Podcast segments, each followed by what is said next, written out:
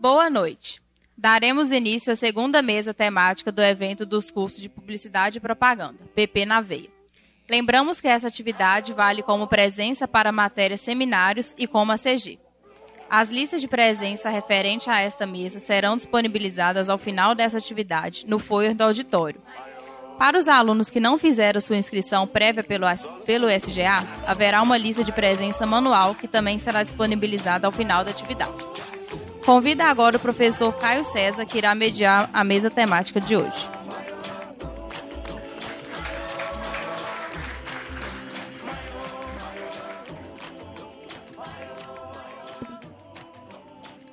Boa noite a todos. É, muito bacana, esse evento está acontecendo hoje aqui. Na verdade, é, nestes dias, né?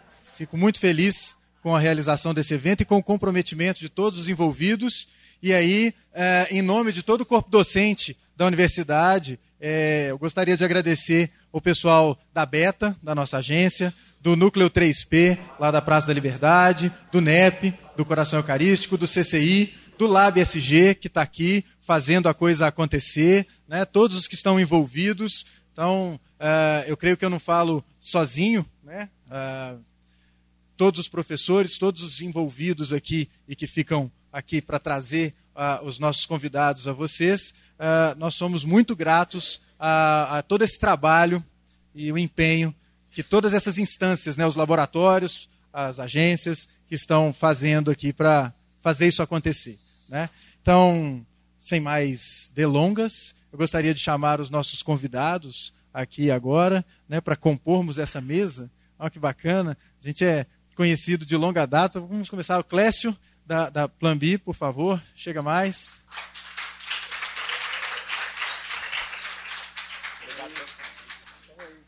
O Herbert e o Rafael, da RGA.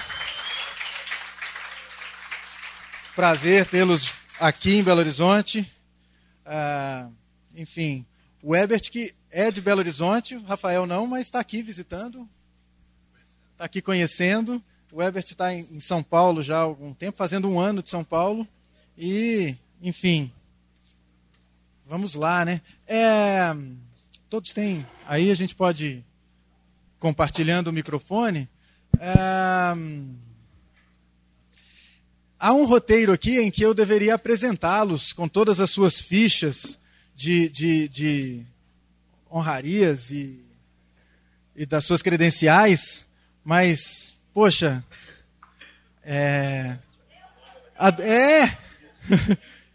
ah, então, vamos lá. é... Ah, gente, é... É... bom. O Herbert hoje, ele é o Associate Creative Director. Olha que bacana, cara. É, da RGA. Ele trabalha com User Experience, ele é UX Lead lá no time de experiência do, do, do Next, do Banco Digital, do Bradesco. Olha que massa, hein, cara? É, ele é, é, é, engraçado, gente, porque nós estudamos juntos. Então, assim, essa relação que vocês têm hoje com os colegas do lado, eu tenho com o Ebert, da mesma forma que eu tenho com a Carmen, que a gente estudou junto. Então, há, não vamos falar os anos, não, né?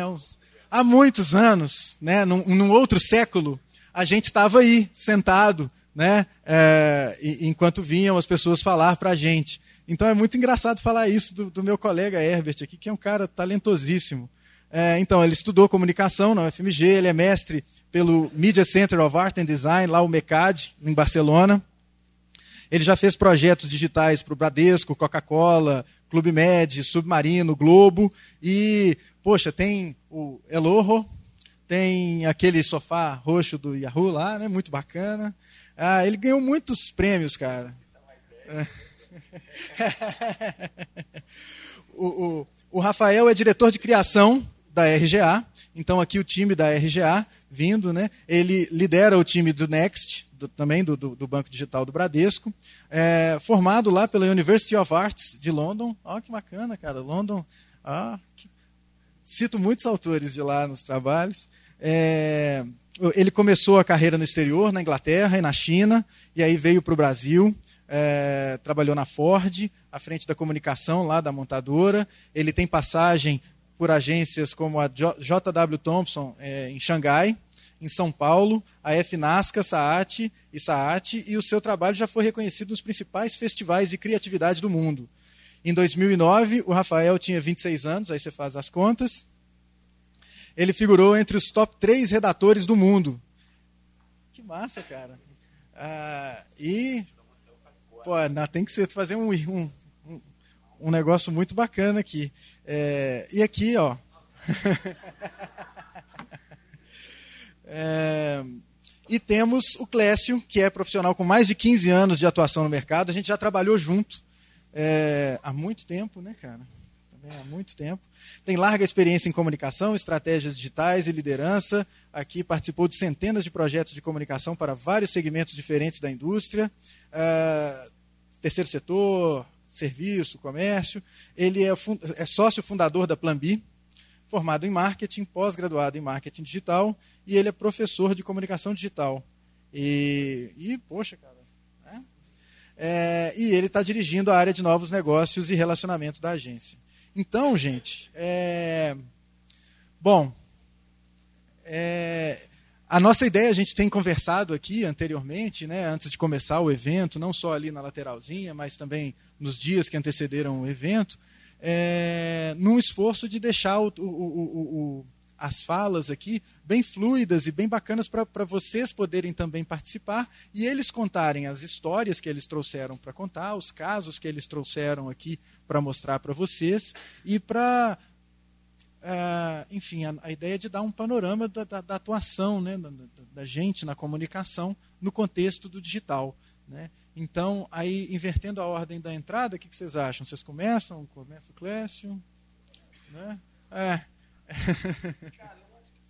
então, manda brasa, aí você já tem um ali, tá ligado? Aí vocês têm outro aqui. Passa aqui, manda ver. Alô, alô. Vou deixar o professor Herbert falar primeiro, porque ele tem a veia. Cara, muito legal falar aqui com vocês, porque vocês são uma geração que vai entrar num mercado que está passando por uma transformação absurda.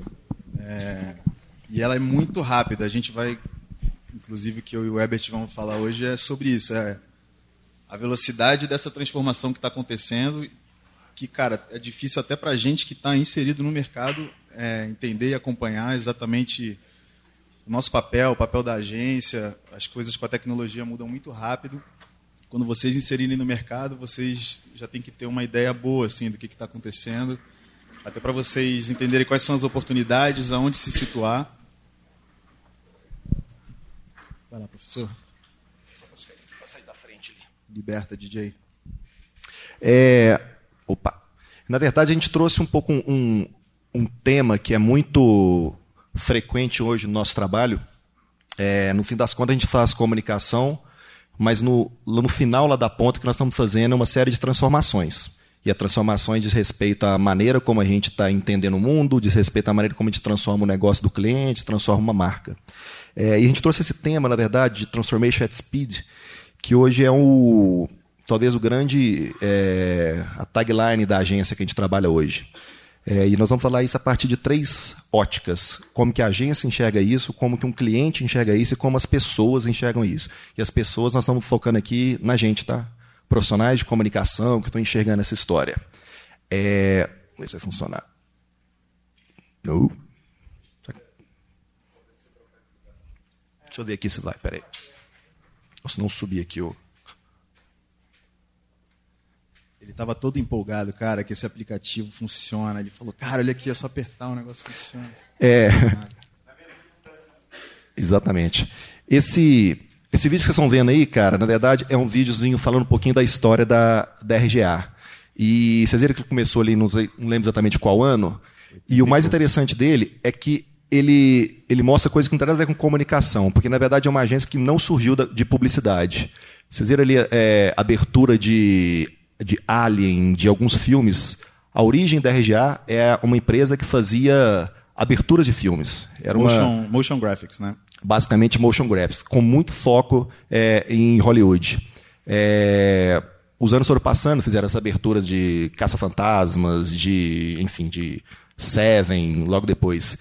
Já lá em 95, ela viu que tinha um potencial para virar uma agência interativa. Ela via que ela começava a trabalhar com algumas agências, trabalhando motion graphics, e viu que, na verdade, o trabalho dela era melhor do que muitas agências. E aí ela se tornou uma agência própria. E aí começou nos Estados Unidos com um foco muito grande. O tempo foi passando, e reparem, nós estamos falando aqui de 1980 alguma coisa, depois de 95, agora já 2000 alguma coisa, 2013, começou a trabalhar com Nike, começou a trabalhar com uma série de clientes. Só que o mais importante desse vídeo é entender a evolução, entender como é que uma empresa foi se modificando o tempo todo a chegar ao que ela é hoje, né? que é basicamente uma agência de publicidade com características muito próprias. Tem uma coisa que é legal só de perceber nesse vídeo. Esse é o Bob, que é o fundador. É, tecnologia sempre esteve junto com a agência. Nunca se desconectou. Desde na hora que estava fazendo a abertura do Caça-Fantasmas na década de 80, eles usavam já de tecnologia para fazer aquilo ali acontecer. E a tecnologia nunca desconectou. Isso é uma, é uma informação importante, vocês vão ver que durante a apresentação isso vai acontecer. E com a evolução da tecnologia, as coisas vão mudando cada vez mais rápido. Né? A RGA tem essa filosofia de Transformation at Speed, e ela tem um modelo de, de sete em sete anos a agência se reinventa totalmente. Hoje, esse modelo não é mais de 7 em 7 anos, porque, cara, 7 anos você já tem tecnologias totalmente novas, né, mídias totalmente novas. Então, o Bob, o fundador da agência, ele fala que hoje a transformação na RGA acontece de dois em dois anos. Então, a cada dois anos, a agência eles se reúnem e eles repensam o modelo da agência. É, é incrível, né? E essa, essa descrição que está aí, parte dessa apresentação está em inglês, porque é exatamente a apresentação é tudo em inglês gente... na RGA, cara. É, isso é uma, RGA, é uma tá? questão. É, lembrando, a RGA é uma agência de origem americana. Tem lá, sei lá, 18, se não me engano, agências no mundo, seis nos Estados Unidos, três na América do Sul, é, não sei quantas na Ásia, duas ou três na Europa. É, por isso que está a parte em inglês, que é, faz parte da história dela. É, e tem uma coisa que é importante nessa frase aí, na verdade. Quando ela fala que ela cria transformação at speed, quer dizer, ela faz transformações no negócio das, dos clientes hoje numa velocidade importante, ela está falando que ela consegue combinar é, ideias criativas e disruptivas dentro de um business junto com a habilidade de executar. Então não tem aqui é, desconexão entre o que eles falam e o que eles executam. Eles tentam conectar essas coisas de maneira muito clara. E aquela última frasinha ali é importante, né? Assim, on day one, quer dizer, no, no primeiro dia que ele começa a trabalhar, ele já consegue, teoricamente, implementar algo que seja relevante para o cliente. Eu vou no dedo aqui, gente, vai ser mais fácil. É, tem um exemplo. Não, para para Tem um exemplo. Não, porque senão eu vou ficar toda hora. É, tem um exemplo que é importante aqui, né, Rafa? Que é um, é um trabalho é, da semana passada, né, bem, bem recente, que eu acho que exemplifica um, um pouco isso. Fala um pouco dele, Rafa. É, essa coisa de você conseguir executar a partir do day one, né, do primeiro dia, algo que pode ser totalmente novo para a agência é, a gente trouxe esse exemplo aqui de um projeto que a gente fez para o InovaBra, que é um acelerador de startups do, do Bradesco. Eles queriam que a gente criasse um marco para eles num prédio que eles têm lá em São Paulo, que é num local super central, que é uma passagem de pedestre. E aí a gente, como RGA, a gente pensou em ideias pô, digitais, interativas, que são mais a, a, a área ali de atuação da RGA, mas a gente levou também a ideia de uma estátua de unicórnio. Sei lá por quê, porque a gente achou que ia ser maneiro, uma estátua de unicórnio que ela tem uma transformação, né? E unicórnio é o símbolo de uma startup de sucesso. Quando uma startup atinge um certo valor lá, ela passa a ser chamada de uma startup unicórnio. Só que, cara, ninguém nunca tinha feito uma estátua na RGA, muito menos um unicórnio, não tinha um head of unicórnio na, na RGA. E a gente teve, o cliente aprovou a ideia e a gente teve que, cara, se virar para colocar de pé essa estátua. Então, a gente conseguiu construir uma estátua que tem um design quântico, é, cheio de porra, dados e 3D e uma, uma cacetada de coisa que a gente conseguiu fazer, acoplando áreas da, da agência e fazendo a agência funcionar de um jeito que ela nunca tinha funcionado antes. E esse processo foi muito rápido. Desde a entrada do briefing até a entrega dessa estátua foi o quê? Menos de um mês, né? É. 20 dias, mais ou menos, para fazer e colocar literalmente um unicórnio de pé. Logicamente, e ela tem uma experiência de realidade aumentada, né? É. Você aponta o celular para a estátua e aparece um monte de informação em volta da estátua. E, logicamente, vai ter campanha, vai ter uma série de, eh, de elementos de comunicação ao redor dessa história do, do unicórnio. Mas a gente colocou esse exemplo no início porque é muito claro que a gente tem algumas conexões para fazer essa coisa acontecer. E o principal é que a coisa não tem limite. Não tem limite que a gente pode criar. Vocês vão entender um pouquinho mais para frente alguns exemplos. É... E aqui tem uma tagline que é importante, que é basicamente o que está falando ali, que o drive, o principal dessa história, é a criatividade que está conectando essa história. É... Não importa o briefing que está chegando para a gente, vai imaginar que tem sempre algo diferente para ser apresentado, como, por exemplo, criar um unicórnio, enfim, de maneira meio maluca. É, essas duas frases que estavam nesses slides, eles têm essas hashtags aqui, né, que são importantes a gente tentar entender que, que a gente entende na verdade como que fosse como se isso fosse o quase uma ideia de comunicação hoje. A gente acredita que uma agência, e aí nós estamos falando ainda na ótica da agência, ela tem que ter esses tópicos aqui muito fortes ou muito entranhados para conseguir fazer uma comunicação mais efetiva. Nós estamos falando de conseguir transformar o business no cliente, nós estamos falando de fazer isso numa velocidade que até então era inimaginável, nós estamos falando de pensar de uma maneira diferente, pensar de uma maneira disruptiva, nós estamos falando da completa habilidade de executar algo é, nós vamos mostrar para vocês depois um, um, um, um, organograma da RGA. Ela tem áreas absurdas. Assim, ela tem um content studio, ela tem um estúdio dentro dela só para fazer conteúdo. Ela tem áreas que a gente não imagina que teria. Vou mostrar para vocês. A gente está fazendo esse jabazão da RGA porque ela tem um modelo de, de agência que, para o momento atual, ele é muito relevante e sustentável, porque é engraçado, né, que a tecnologia ela vem para agilizar e facilitar os processos, né? Só que no, no, no universo das agências, das grandes agências, ele vem para adicionar um layer de complexidade absurdo, né? Que muita agência não está conseguindo acompanhar. Você vê, a DM9 não existe mais, né? Ela foi tomada por uma agência digital. A Thompson juntou com a, com a Wonderman, Wonderman né? É. Que também tem um, tem um background digital. Então, se você não tem a, a, agilidade e se você não tem o processo dentro da tua casa de transformar negócios para o cliente, você não vai ter perna, cara. É, o, aqui, né, a gente tem diversos casos, na meu classe pode falar melhor, né, Clécio, de, de movimentos também de agências buscando agências digitais ou buscando profissionais digitais para ter essa integração ficar mais, mais clara, né? É, os dois itens ali, a gente tem que ter um drive criativo e aquela última palavra que é muito forte, é colaboração. É, não tem sentido você ter uma série de pessoas e as pessoas não, tem, não terem ferramentas colaborativas para poder trabalhar. Essa é uma coisa que é muito forte também, que é importante. É, esse aqui é um. Não chega a ser um organograma, mas como se fosse uma leitura do que é uma agência como RGA ela tem uma área de consultoria, uma área de comunicação, uma área de design e tecnologia, estúdio para criar coisas. Eu tenho ventures, que é basicamente as startups que estão embaixo dela, e eu tenho o que eles chamam de espaços conectados.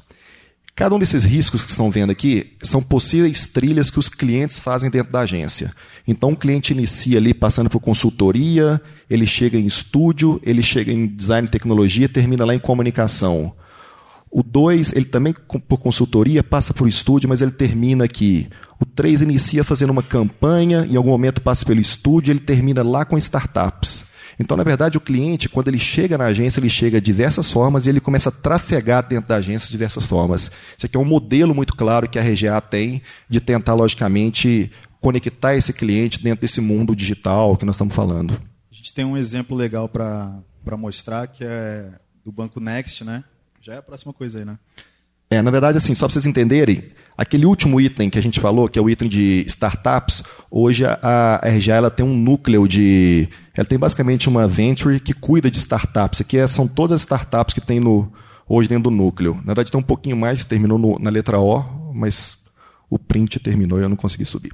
É, mas, enfim, ele tem uma série de startups que estão ali que basicamente estimula essa ideia de um pensamento mais disruptivo, um pensamento menos publicitário e mais de tecnologia. E aí a, a, agência assume isso como parte do trabalho deles. E aí, como o Rafa falou, como que a gente consegue tangibilizar? Como é que a gente consegue construir isso dentro dos clientes? Aqui nós vamos falar um pouquinho já da ótica do cliente. É, eu e o Rafa, a gente trabalha é, basicamente para o Bradesco, e o Bradesco tem um banco digital, não sei se todo mundo conhece, que chama Next, que é um banco verdinho, é, que é um banco digital. É, e a gente é um banco de aproximadamente dois anos. né, com hoje 800 mil clientes. E nós vamos mostrar para vocês aqui uh, um videocase de mostrar como que foi a abordagem da agência para criar um banco junto com o Bradesco. É, dentro daquelas trilhas que nós passamos ali, é um que começou lá no início. Começou com consulting, passou por branding, passou por tecnologia, passou por campanha, passou por todos aqueles pontos ali dentro da agência. E o que está hoje no ar é parte disso. Eu digo no ar é um aplicativo, é campanha, tudo isso está nesse videocase. Vamos ver primeiro, depois a gente fala. Né? Falando muito. Onde que eu aumento? Tá, mas enfim, não precisa. Vamos explicando aqui. Faça o beatbox aqui. É. é. O, o, na verdade, esse, esse videocase ele mostra é, desde o início do trabalho como que a gente criou é, o Next. O Next ele é, enfim, foi muito cara. muito... A agência criou um banco, velho. É. Esse é o resumo da parada. Tipo, o Bradesco chegou e falou: quero um banco digital. E a agência criou um banco digital. E a última coisa que a agência fez foi uma campanha. Então é muito doido, porque esse case é legal para mostrar que a tecnologia, nesse caso, o desenvolvimento de produto, ele veio em primeiro lugar e, por último, foi pensando uma campanha. Então aqui tem toda a experiência dele, a marca, que é uma marca é, é, que na verdade é uma marca que é um visualizador de você estar tá rico ou estar tá pobre. Ele fica um pouquinho mais para lá, um pouquinho mais para cá, de acordo com a grana que você tem. É, e ali toda a experiência dentro do aplicativo, a maneira como você faz investimento, o cartão, isso tudo foi pensado especificamente para isso. E, e já tem uma informação específica, aquela palavrinha que apareceu ali, que é o storytelling. Nós vamos falar um pouco mais sobre isso. Já conectou com uma campanha de lançamento como é que chama? Eu não lembro do nome desse cara. O Chan do Se Beber Não Case. Se Beber Não Case. É... Enfim, uma campanha bem focada no lançamento lá do produto, do cara que gasta muito dinheiro, enfim. Bem Se Beber Não Case. É... Ativações também, enfim, em eventos. É... Toda a parte digital também de sites, interfaces, enfim. É... E o branding. É, em resumo, cara, esse case ele mostra a, digamos assim, o trabalho do, do dia zero, como a gente comentou, até, enfim, o lançamento dele. Tudo que a agência fez e como que trabalhou em parceria com o cliente. Só que aí o que é legal mostrar, é, logicamente, além do trabalho, é aquela primeira coisa que nós falamos transformation at speed. E aqui na ótica do cliente. É, o que nós estamos mostrando nesse case é que um banco tradicionalíssimo como o Bradesco, é, precisava criar uma transformação. Ele via que o banco que ele tinha. O banco já chegou com a demanda de criar uma coisa, um banco Sim. novo? Ou ele chegou, eu quero digitalizar, eu quero uma. Não, Não? Era, era assim. A gente precisa, é, a gente precisa criar uma linha digital voltada para millennials. Esse aqui era o, o briefing. Uhum. Se isso gerar um uma nova conta ou um novo banco, aí já teve muita conversa para chegar. O que se criou, na verdade, é um novo banco. Vocês viram que não tem em nenhum momento a marca Bradesco aparecendo aqui. É basicamente um novo banco. É, o que é, é bacana, ao mesmo tempo é conectado. cara de banco, né? É, exatamente. No começo ali do case ele fala assim, as pessoas preferem ir ao dentista do que a uma agência de banco. Não deixa de ser verdade, né? A experiência de banco é uma experiência muito ruim para todo mundo. É, e aí o Bradesco, pensando nisso, falou assim, cara, vamos pensar numa experiência, então, focada em millennials, focada em jovens, estritamente digital, que, logicamente, para o banco faça sentido, com escala, né? uma série de coisas de respeito a startups, essa história toda, é, e que tem um apelo visual interessante. E aí que a agência chegou e criou desde branding, nome, até chegar em campanhas. É, só para você ter uma ideia, hoje são aproximadamente umas 45 pessoas pro Next, dentro da agência, dedicadas. Uma agência tem um núcleo de 45 pessoas para trabalhar apenas um, um cliente, que é o, que é o Next. É muita coisa, né, assim, para um cliente só. É, e até hoje é um dos principais clientes da agência, e mais uma vez, campanhas, é, toda semana a gente libera muita coisa de experiência. Só o núcleo de experiência são 13 pessoas, aqui entre designers e UX. como é que faz nessas, esses diferentes pontos de contato? Porque se vocês desenvolvem o produto, vocês têm que conversar, não é só com a galera da comunicação do cliente Não. vem. Então, imagino que vocês tenham mexido eh, o, aplicativo, a, experiência no aplicativo. E aí, como é que você fala com o back-end lá do banco? Tem que conversar. A primeira versão do aplicativo, e logicamente nós estamos falando de um, de um ano e meio atrás, e aí já evoluiu pra caramba, a primeira ela foi desenhado, e aí estou falando tanto de UX quanto de visual, e programado pela RGA. E fazendo as conexões de back-end com o banco. Mas o desenvolvimento da primeira versão do aplicativo era da RGA também. Então aquela parte de design e tecnologia era muito forte. É, depois o código passou para o banco e ele faz as atualizações. Mas até hoje a gente desenha o que a gente chama de jornadas. Um exemplo prático. É, semana a gente entregou a jornada de proteção. Dentro do, do aplicativo você vai poder contratar um seguro para o seu cachorro.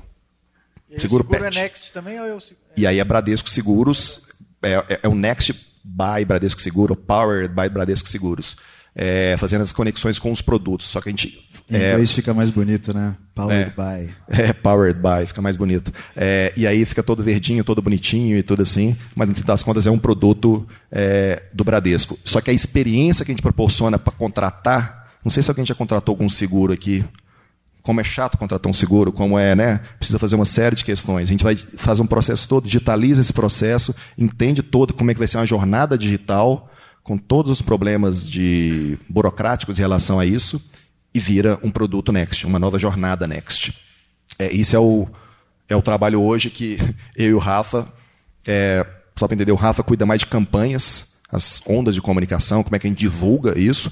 Agora teve Lollapalooza, que foi super forte agora para gente, campanha de Lollapalooza, e eu sou mais responsável pela experiência, pelo, pelo aplicativo.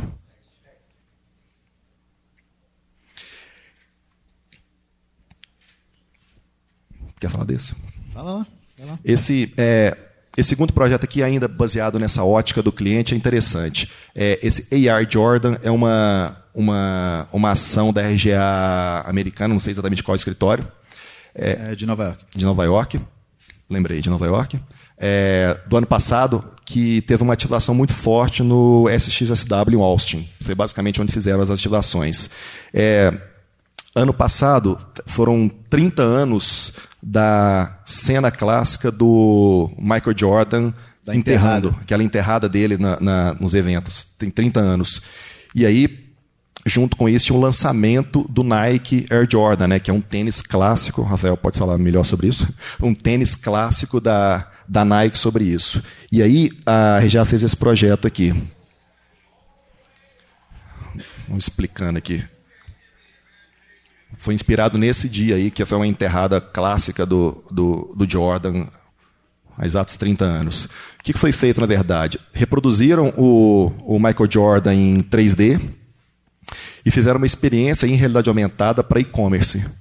Foi basicamente é, redesenhar esse cara, criar uma experiência de tecnologia que funcionava no Snapchat, lembrando que nos Estados Unidos o Snapchat é um aplicativo que funciona e tudo, ao contrário do Brasil, é, e convidar algumas pessoas para ir para algumas quadras de basquete. Quando esse cara apontava o celular ali para o tablado, ali para a cesta, dava para ver o Jordan enterrando, e ali dentro de, mesmo, ele chegava pertinho com o celular, via o novo tênis da, da, da Nike e podia comprar esse tênis ali mesmo. Ele clicava, daí aparecia a, a, a imagem. É, esse, já- esse é o layer incrível de tecnologia desse projeto aqui, né? A galera apontava, via o Jordan e descobria esse tênis novo enquanto estava vendo a experiência em realidade aumentada. E ali tinha um convite para a pessoa comprar o tênis direto daquela experiência de realidade aumentada. E, E aí tem um layer ainda mais que é quem comprasse o tênis ali na hora ia receber o tênis ali na hora. A Nike entregou o tênis para ele na mesma noite, né?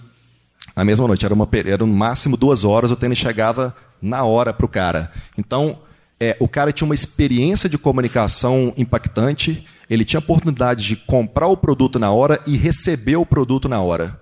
Então, ele, se vocês pensarem naquele organograma que a gente colou, ele conecta um milhão de coisas ali. Um milhão de coisas. E isso aqui é importante ali. Ó. Ele aparece assim, a EGA junto com o Shopify, que fez todo o processo de compra, junto com a empresa de logística, que eu não vou lembrar o nome, Snapchat. junto com o Snapchat, conectou todas essas pontas para fazer uma experiência que funcionou, é, logicamente, um monte de tempo para criar, mas durou exatamente 23 minutos. Eles venderam todos os tênis em 23 minutos. É um trabalho absurdo que durou 23 minutos e acabou. Que é esse case basicamente aqui. Venderam tudo. Venderam exatamente em 23 minutos, que era o nome da camisa do, do, do Jordan. E aí, detalhe, é, que isso é importante, é um, é um lei de comunicação importante. Quando a gente mostra isso aqui, o que fica não é exatamente a experiência que nós estamos falando apenas do cara ali. Ali tem todo o trabalho por trás depois de reverberar uma ação como essa em mídia, em relações públicas. Então, assim, ela é em, em, em mídias sociais, ela ganha peso posterior à ação, já que a ação ali possivelmente apenas algumas pessoas, né, uma centena de pessoas participaram. Você pega isso e joga isso num, numa escala depois mundial, que é mais ou menos o que esse videocase fala um pouquinho.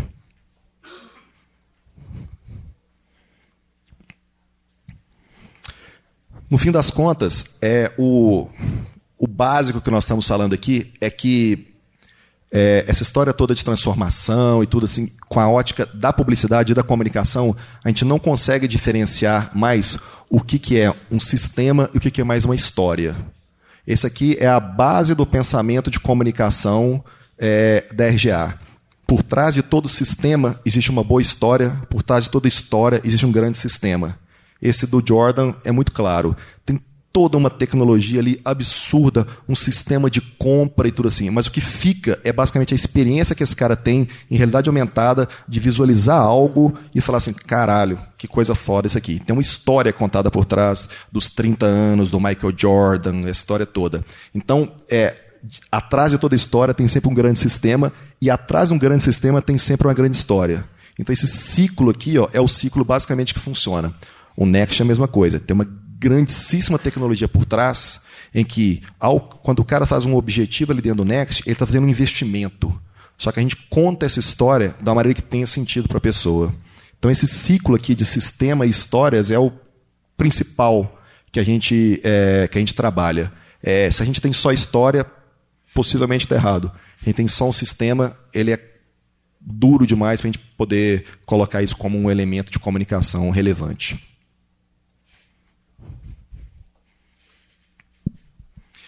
E aí, é, na nossa terceira ótica, nós falamos um pouquinho lá no início de agência, nós falamos um pouquinho como que é a ótica do cliente para visualizar isso, e como é que isso interfere exatamente na gente. E isso acho que é talvez o, o principal tópico aqui. Né? Tá todo mundo tentando entender o que, que é comunicação, o que, que é uma agência de publicidade, e como é que isso pode.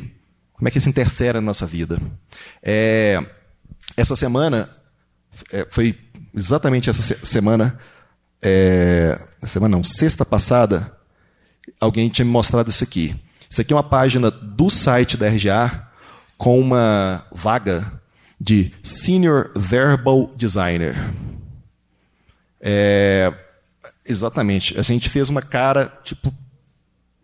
Peraí, deixa eu, vamos entender isso aqui. Né? A, a pergunta exatamente era: que porra é um senior verbal designer? Eu não tinha a mínima ideia que seja. Detalhe, gente, é, é, sendo bastante sincero, estava na página da empresa que a gente trabalha. E a gente falou assim, cara, desculpa, eu não entendi o que, que significa essa vaga. Quando a gente começa a entender que dentro do meu lado tem algo acontecendo que eu não estou entendendo, você tem que parar, dar um passinho para trás assim, opa, peraí, tem que ficar um pouco mais atento a isso aqui o que está acontecendo. Só para vocês entenderem, visual design é basicamente o cara que concebe e desenha algo relacionado à linguagem que tem que ter um drive para uma experiência de marca conectada. Parece meio confuso. Mas no fim das contas, é o cara que vai determinar o tom da comunicação para uma marca que está usando elementos conectados. Por exemplo, toda, toda, toda campanha tem um tom de comunicação, não é isso? Você sabe exatamente uma campanha como que a Fanta estava falando há um tempo atrás, tinha uma coisa muito clara. Você pega exatamente uma linguagem muito própria do, do sei lá, dos Poços Ipiranga, para ficar muito claro aqui para gente. E, e hoje, na, na era em que as marcas e, e as pessoas, o consumidor, eles conversam através das redes sociais, né? Pô, tu entra no Instagram da Nike e manda uma mensagem para eles, de repente eles te respondem, né? Você entra no Facebook da escola e tem um bot da escola que te responde. Ele te responde com uma linguagem, né? Quem que decide qual que é essa linguagem? É esse fera aqui. Ele que vai fazer o design da linguagem de como que a escola vai falar com você, literalmente. Ele vai entender qual é a personalidade da marca, ele vai entender qual é a personalidade do consumidor e ele vai desenhar e inventar essa linguagem de como um bot da escola vai te responder. Um bot da escola, ele te responde de maneira totalmente diferente do que um bot do Bradesco, por exemplo. Você não vai entrar num bot do Bradesco e perguntar para ele alguma coisa e ele vai te e ele vai te responder: "E aí, meu irmão, como é que tá? Tranquilão?" Você não vai confiar num banco que conversa assim com você, né? Você tem que ter uma linguagem é, que passa credibilidade. E tem mais, né? Hoje em dia a gente está na era do, dos é, Home Assistants, né? E, e, o do Home Assistant é, é, é talvez é o, é o, é o, link que a gente precisava para fazer entender um pouco essa história. A gente sai da ideia de falar assim, cara, que merda que é um, que é um verbal designer. A gente tem que falar assim, cara, por que, que a gente precisa de um verbal designer? Olha, é, um dado claro aqui. É, esses assistentes pessoais, Alexa, Google Home, enfim, o próprio Google no celular que tem conversação. É, olha esse número aqui, aquele último número ali que é muito, muito legal. 82% dos milênios comprariam no, é, algo dentro do carro com alguma tecnologia por voz.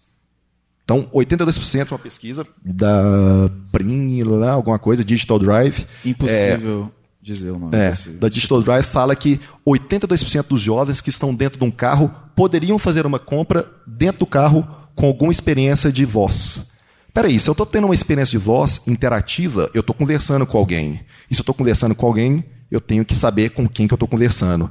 Então, esse verbal designer é o cara que desenha essa experiência para eu ter uma comunicação com a voz dele qual que é o tom da voz, qual que é a voz em si, como que esse cara está conversando comigo. É... Então é um cara que a gente não tem ideia de quem é, mas ele é, é. mega importante, né? Exatamente. E aí, se você pegar depois voltar ali na descrição, você vê claramente, é um cara que tem que ter conhecimento, logicamente, de redação publicitária, ele tem que ter conhecimento de marketing muito forte, ele tem que conversar com um cara de UX, porque ele está conversando a partir de uma experiência de integração ou de, ou de, de conexão, ele, ele conecta vários pontos hoje dentro de uma agência. E o que Mais que é uma muito vez. legal, cara. Você vê isso aqui e, e, e no momento em que o mercado está transformando e passando por mudanças muito rápidas e as pessoas acabam ficando um pouco meio desesperadas de ver o que acontecer, você vê isso aqui e isso aqui mostra que tem mais espaço na publicidade. Isso era uma vaga que não existia antes. Um redator criativo, ele é um redator criativo, ele vai entrar na criação e ele vai trabalhar com redação.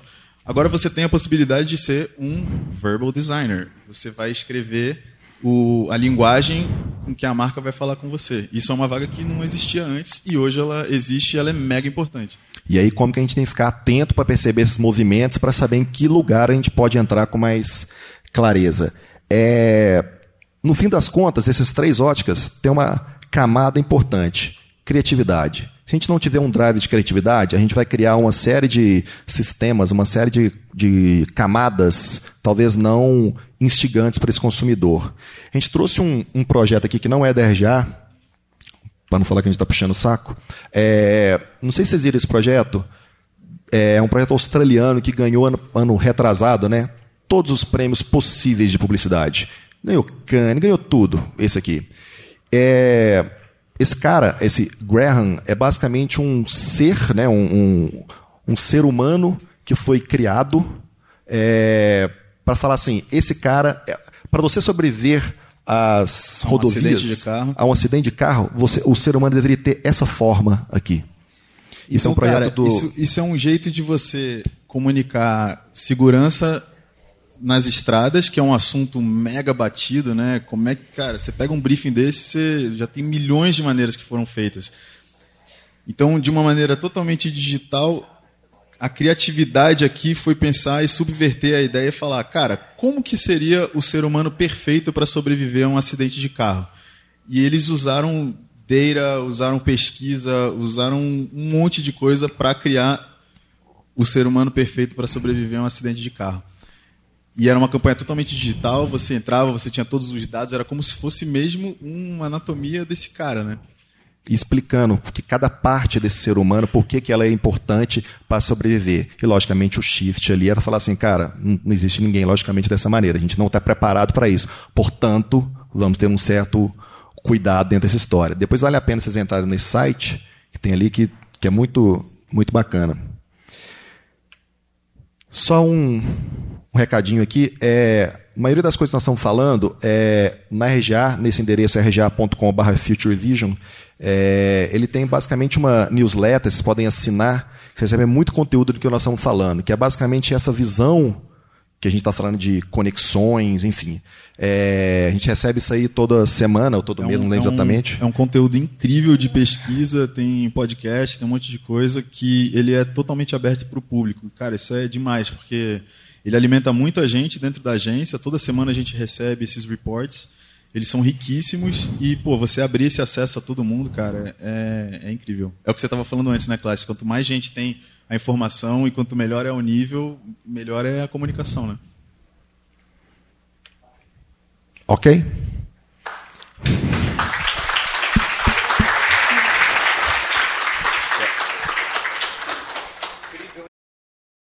Pessoal, só para a gente não perder a dinâmica, aí eu sei que tem perguntas que são, já estão sendo formuladas aí, vamos guardá-las, porque aí eu, eu, eu, fico com receio de. A gente engrena nas perguntas, e aí a, a parte do, a, a fala do Clécio depois para a gente conversar aqui vai ficar. Né? Boa noite.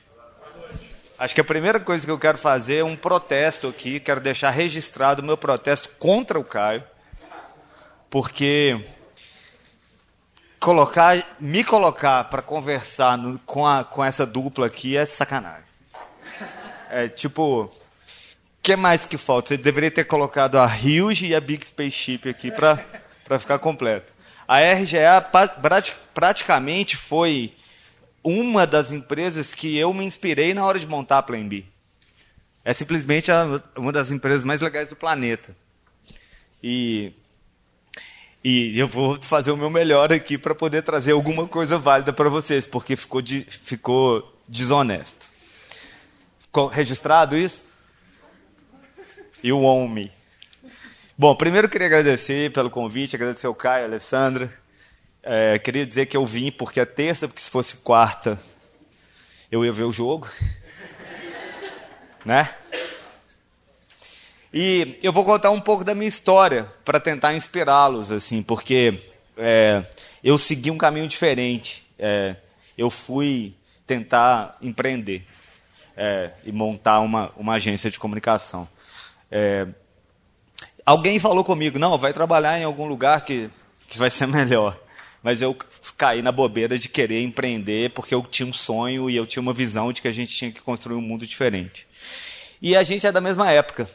Todo mundo, menos o Rafa, porque o Rafa já não é, não é de Belo Horizonte, mas nós três aqui somos contemporâneos, tanto de mercado quanto, quanto de, de, de idade. E, e foi lá em, em 99, quando eu olhei para. A gente olhou para o mercado e falou, cara, a, tecnologia é muito baseada em, em. A internet é muito baseada em tecnologia pura. Só existe uma visão tecnológica. Ninguém está tá trazendo uma ótica comunicacional para isso. É, vamos montar uma agência que traz uma ótica de comunicação para dentro da, da, desse mundo. Foi aí que a gente montou a Plan B. Foi uma agência de comunicação, é, talvez a primeira agência de comunicação digital no estado é, de Minas Gerais. Uma das primeiras ali. Tinha ali sempre é, outras, outras empresas juntos. E foi muito legal nesse início, porque a visão de comunicação digital, de, de, de olhar para a internet como um braço no mix de marketing, caiu muito bem no mercado, caiu muito bem nesse. No, no, no o posicionamento estratégico foi muito correto. E, e, e, nesse ponto a gente decolou e, e, e logo três, quatro anos depois, a gente era considerada a principal agência de comunicação de Estado aqui de, de, de comunicação, de agência digital do Estado. E puramente digital. A gente estava conversando agora sobre o nosso livro de cabeceira em 99, que era o, o, o, livro do Nicolas Negroponte, e isso mostra o tanto que a gente é velho, o tanto que a gente acreditava muito no digital. E esse posicionamento fez com que a Plembi é, virasse a principal agência de comunicação digital, só que aí aconteceu um, um, um, um cenário de mudar tudo toda hora. É, a gente começava a dominar determinado, determinado assunto e todo mundo e aí o assunto ficava velho com uma velocidade muito grande. E a gente passou por várias transformações nesse mercado. É, e aí tem hoje é muito dito isso mas a gente viveu na pele todo esse movimento de agência offline agência online e aí o que, que é off o que, que é on e as agências vão para um as agências offline é, perdendo espaço para comunicação digital e, e agências tentando se digitalizar e, a, e agências tentando comprar outras agências e etc e etc é, e nesse contexto inteiro é, é uma coisa ficou muito evidente é, a briga não é se é on ou se é off a briga é justamente sobre é, a comunicação em si essa é uma das primeiras coisas que eu queria deixar claro para todo mundo que está aqui. É que eu, eu, é, eu imagino que para vocês que são dessa geração milênio e pós-milênio, é, é, é, muito óbvio, né? não existe mais essa separação entre on e off. É, isso tem que ficar muito claro e muito forte na cabeça de todo mundo. Eu vou mostrar aqui é, um ou dois cases que a gente fez nesse, nesse período. Alguns já são antigos, mas é só para mostrar um pouco do que é que a Plan B faz. Tá?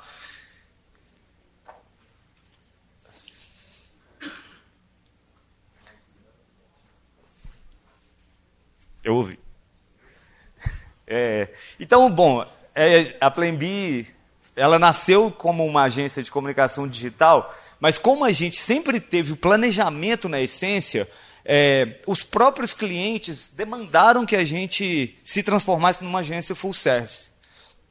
É, a gente sempre foi, fez a comunicação online, mas as estratégias digitais tinham tanto impacto no negócio que os clientes falaram: Poxa, a minha agência offline não me dá esse resultado.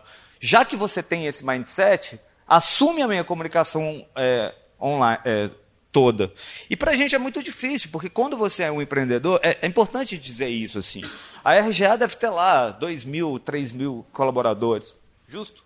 É, a, a PUC tem 60 mil alunos. Nem todo mundo vai trabalhar na RGA e na Big Spaceship e na Hughes tem um, tem um caminho nosso aqui para percorrer que é extremamente difícil, assim, você sair do, da faculdade e, e, não é todo mundo que vai para uma grande agência. O Herbert é um gênio, ele foi, ele criou a 3 Bits, que era concorrente nosso, é um profissional de destaque. O Rafa já se já mostrou para o que veio, mas nem todo mundo vai para essa, essas para todos esses lugares. Tem um chão aí de fábrica para percorrer.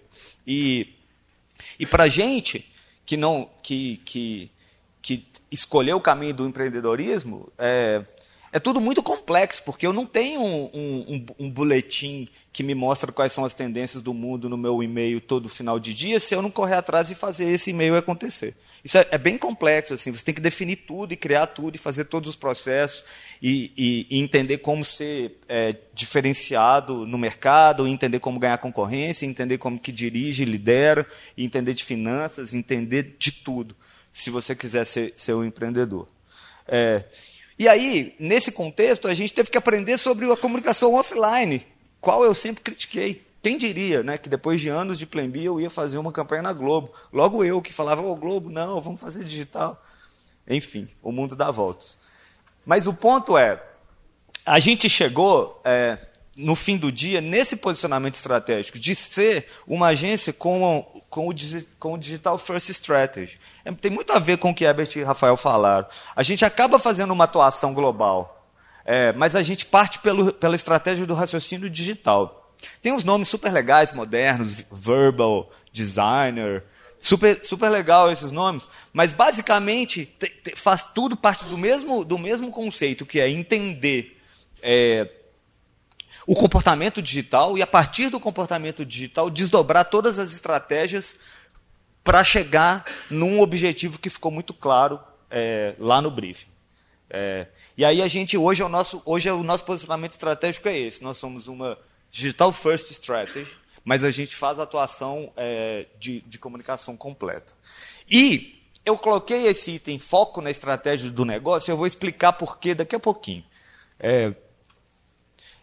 Então, aqui vou, é, é, bem rápido. Assim, o portfólio de negócio é basicamente uma, de uma agência de comunicação mesmo. A gente faz toda a parte de planejamento de marca, toda a parte de posicionamento e propósito, toda a parte de diálogos e, e estruturação do, do, do tom de, de, comunicação e narrativas de comunicação nas plataformas digitais, todas as campanhas de, de comunicação full, on e off, toda a parte de performance, ativação de mídia e, e, e é, enfim, é, toda a parte de criação de ativos digitais, de site, portais e aplicativos, a parte de planejamento de conteúdo e, e métricas.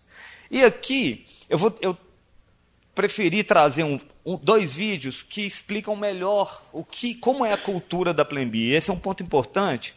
É, a gente tem uma, uma estrutura de, de, estágio aberta e grande parte nossa, dos nossos maiores, é, das nossas maiores mentes chegaram lá estagiário. E aí eu, vou, eu tenho um vídeo aqui para colocar, para vocês verem o depoimento de uma pessoa. Inclusive, se, se der para apagar a luz, eu acho que eu vou gostar bastante.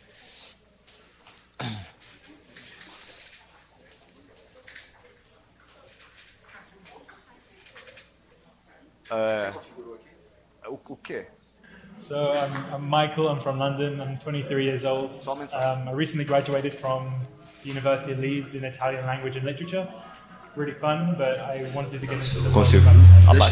And I was looking for internships online, and I was going to go to one in America, and it didn't seem right. And I wanted to travel at the same time as well, so I started this thing called tra- uh, Trade for Experience. And one of the first agencies to contact me back about Trade for Experience was Plan B. Um, and so I came to Plan B to like learn about their processes for brainstorming and working and really understand like what it is to have teamwork within um, a creative digital agency. And that is exactly what I saw. The way the team gelled, even though they were from different parts of the company, was really incredible for me. Um, you could just tell everybody knew what role to play, even though I'm sure they don't usually work in the team together usually because um, they're from different departments. It guided me through all the steps from um, understanding what the processes were, how everybody tracks their progress during a project, and then um, they started to help, to help me develop my project, which was this thing called Trade for Experience.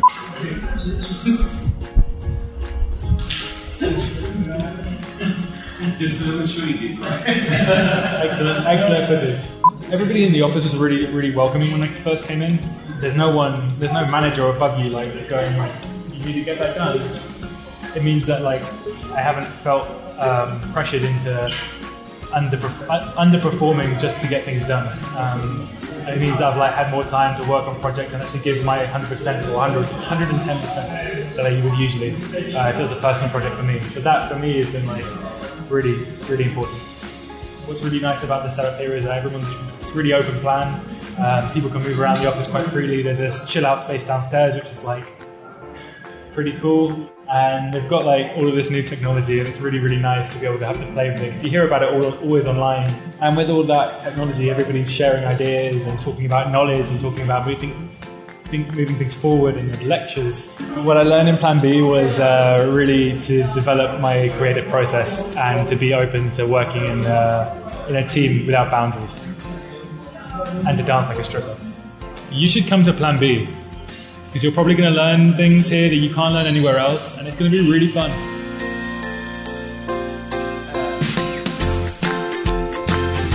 The beer, the beer was good. The beer was really good. That was the, that that was great, but the beer was even better. Muito bom. É, ele não conhe... Isso era um problema que o Brasil tinha, porque os, os gringos não sabiam que a gente tinha cervejas boas como Baker, por exemplo. Eles achavam que a cerveja era ruim porque eles bebiam Brahma. E aí, e aí eles falaram, uau, é, a gente apresentou a barca para ele, ele falou, ué, tem isso aqui no Brasil? E foi super legal. É, Então, assim, eu acho que a parte importante do que, do que ele falou ali tem, tem muito a ver com a cultura. Assim. A gente não tem gerentes que ficam falando, vai lá e faz isso, você tem que fazer isso, você tem que, você tem que fazer isso. A gente tem um, uma metodologia diferente de, de gestão de projeto, que em vez da gente dar a tarefa, o colaborador, o colaborador vai lá e pega a tarefa para ele e, a, e, as equipes são montadas livremente e no fim do dia, se você não mandar bem, a equipe para de te chamar. É tipo assim, eu fiz um projeto com o Rafa, o Rafa mandou mal. No segundo projeto ele mandou mal. No terceiro projeto eu não chamo, porque não tem jeito que trabalha, ele está sempre atrapalhando o meu projeto. E aí vira uma coisa bem, bem natural. assim. Então ele falou um pouco da, da, da nossa cultura. Eu vou mostrar um outro vídeo de um outro estagiário totalmente diferente, também com a mesma visão de cultura.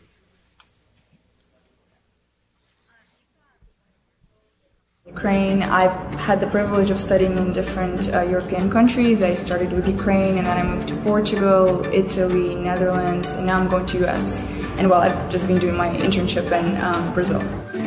Well, I've been researching different um, communications agencies, and then I've talked to a number of people that I know here, and they've said, well, you should go for Plan B. It's a very creative, innovative agency. So I've looked it up, and I really loved the official website, and I got into contact with them. It was actually the first company I, I talked to. My internship was based in the Department of the Strategic Planning, and something that I found really interesting for me is that I've never really worked with other departments. I've never really seen the work of what it's like to be in a creative department or I don't know media or social networks. I find it really curious that everybody here, even though they come from different departments, you sit together and you're a really united team and you have this team spirit going on all the time. And um, everything that I've read about it before, the technology part and the innovation part, when I got here, I was, well, I really felt like everything that was said before is true. I've never also accompanied um, the process of a project, the step by step from the beginning, from the research until you deliver the project to the to the client. What I what I was used to doing before is doing the um, the research and then analyzing the results and then proposing some ideas. I've never really followed through until now, and I think that was the biggest um, learning experience for me to know how it is from the first step until the very end.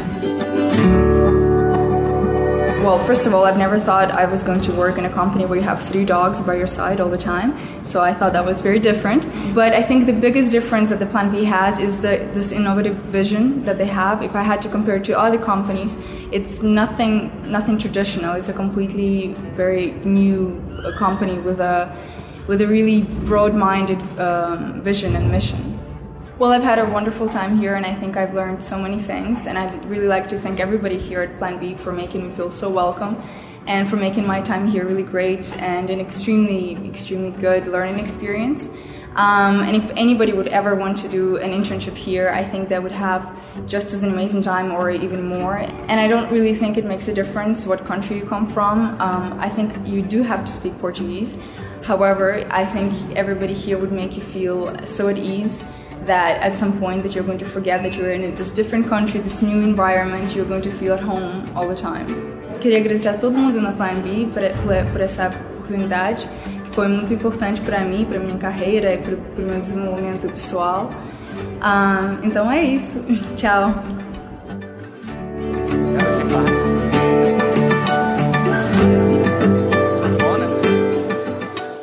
Cara, eles, eles, essa turma tem.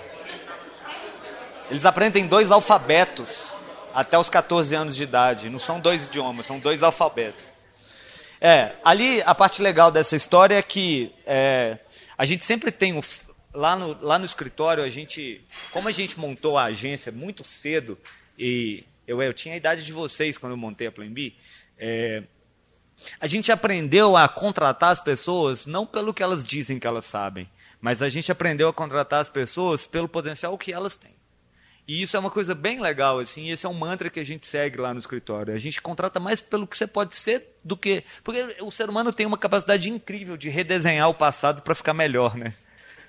Você sempre conta o caso, o seu próprio caso, desenhando ele de um jeito mais bonito do que era na verdade. Então, nas entrevistas, é muito é melhor você olhar para o potencial e para o perfil.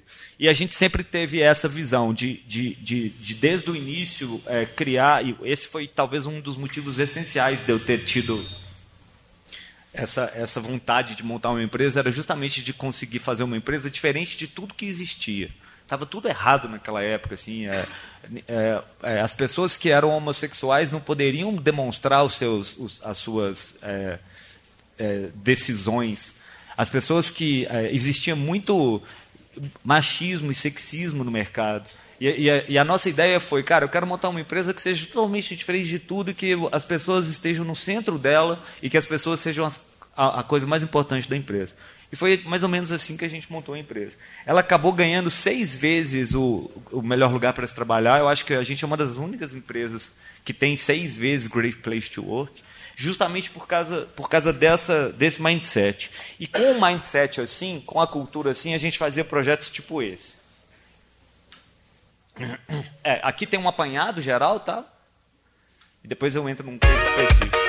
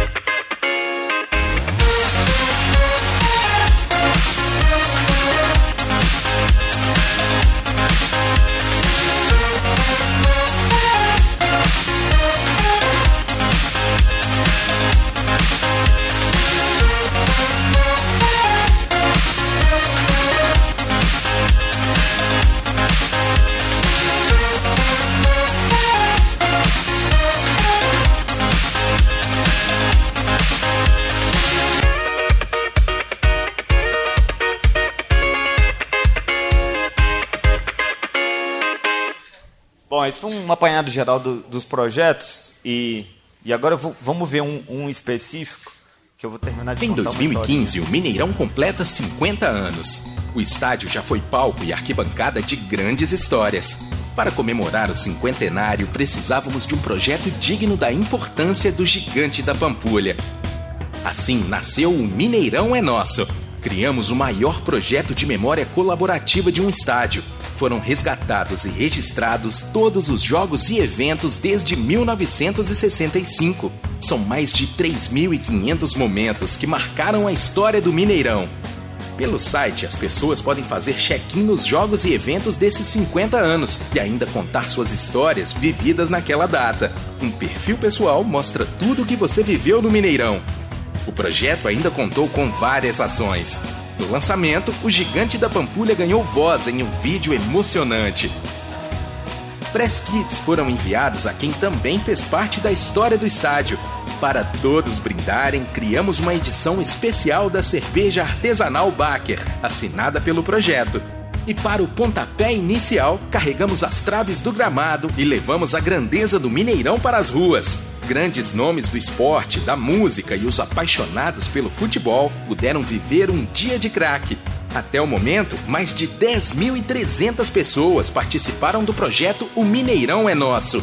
Foram mais de 1.200 check-ins em jogos e eventos e mais de 400 histórias contadas na plataforma do projeto. Algumas dessas histórias inspiradoras viraram vídeo para as redes sociais. O projeto deu vida aos 50 anos do Mineirão e colocou as emoções vividas por cada mineiro como protagonistas dessa história.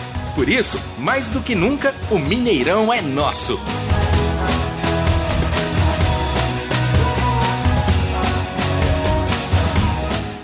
É claro que eu pedi para colocar a cena do Ronaldinho. Foi, foi eu que pedi. É, Aí eu, vou, eu acho que só tem mais um videocase e depois eu vou contar a parte, a parte triste da história. Tá? Esse é o último. Ah, não, tem dois.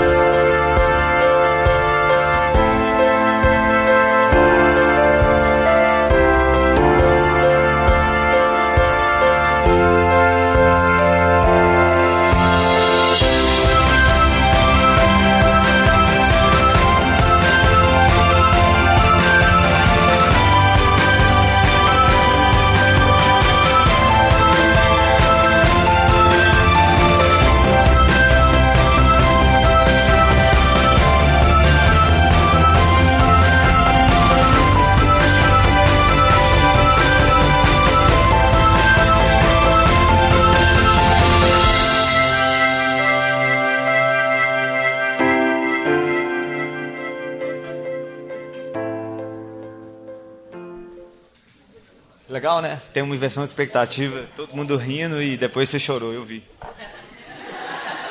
É, eu vi. Esse, esse é o último, tá? Agora. As cidades já possuem muitos elementos que as deixam feias, sem vida e sem cor. A Direcional Engenharia percebeu que seus tapumes não precisavam ser mais um deles. E para mudar a paisagem urbana e inspirar as pessoas a realizar, a construtora uniu arte e sonhos. Afinal, a Direcional realiza sonhos com seus empreendimentos todos os dias. Assim surgiu a campanha Sonhos de Vida, como um convite para mudar o olhar, sair da rotina e perceber o espaço em volta. Um vídeo manifesto foi a primeira de diversas ações que pretendiam mudar as cidades, despertar os sonhos e a mudança na vida das pessoas. O artista Eduardo Cobra também foi convidado para realizar uma série de apresentações ao vivo.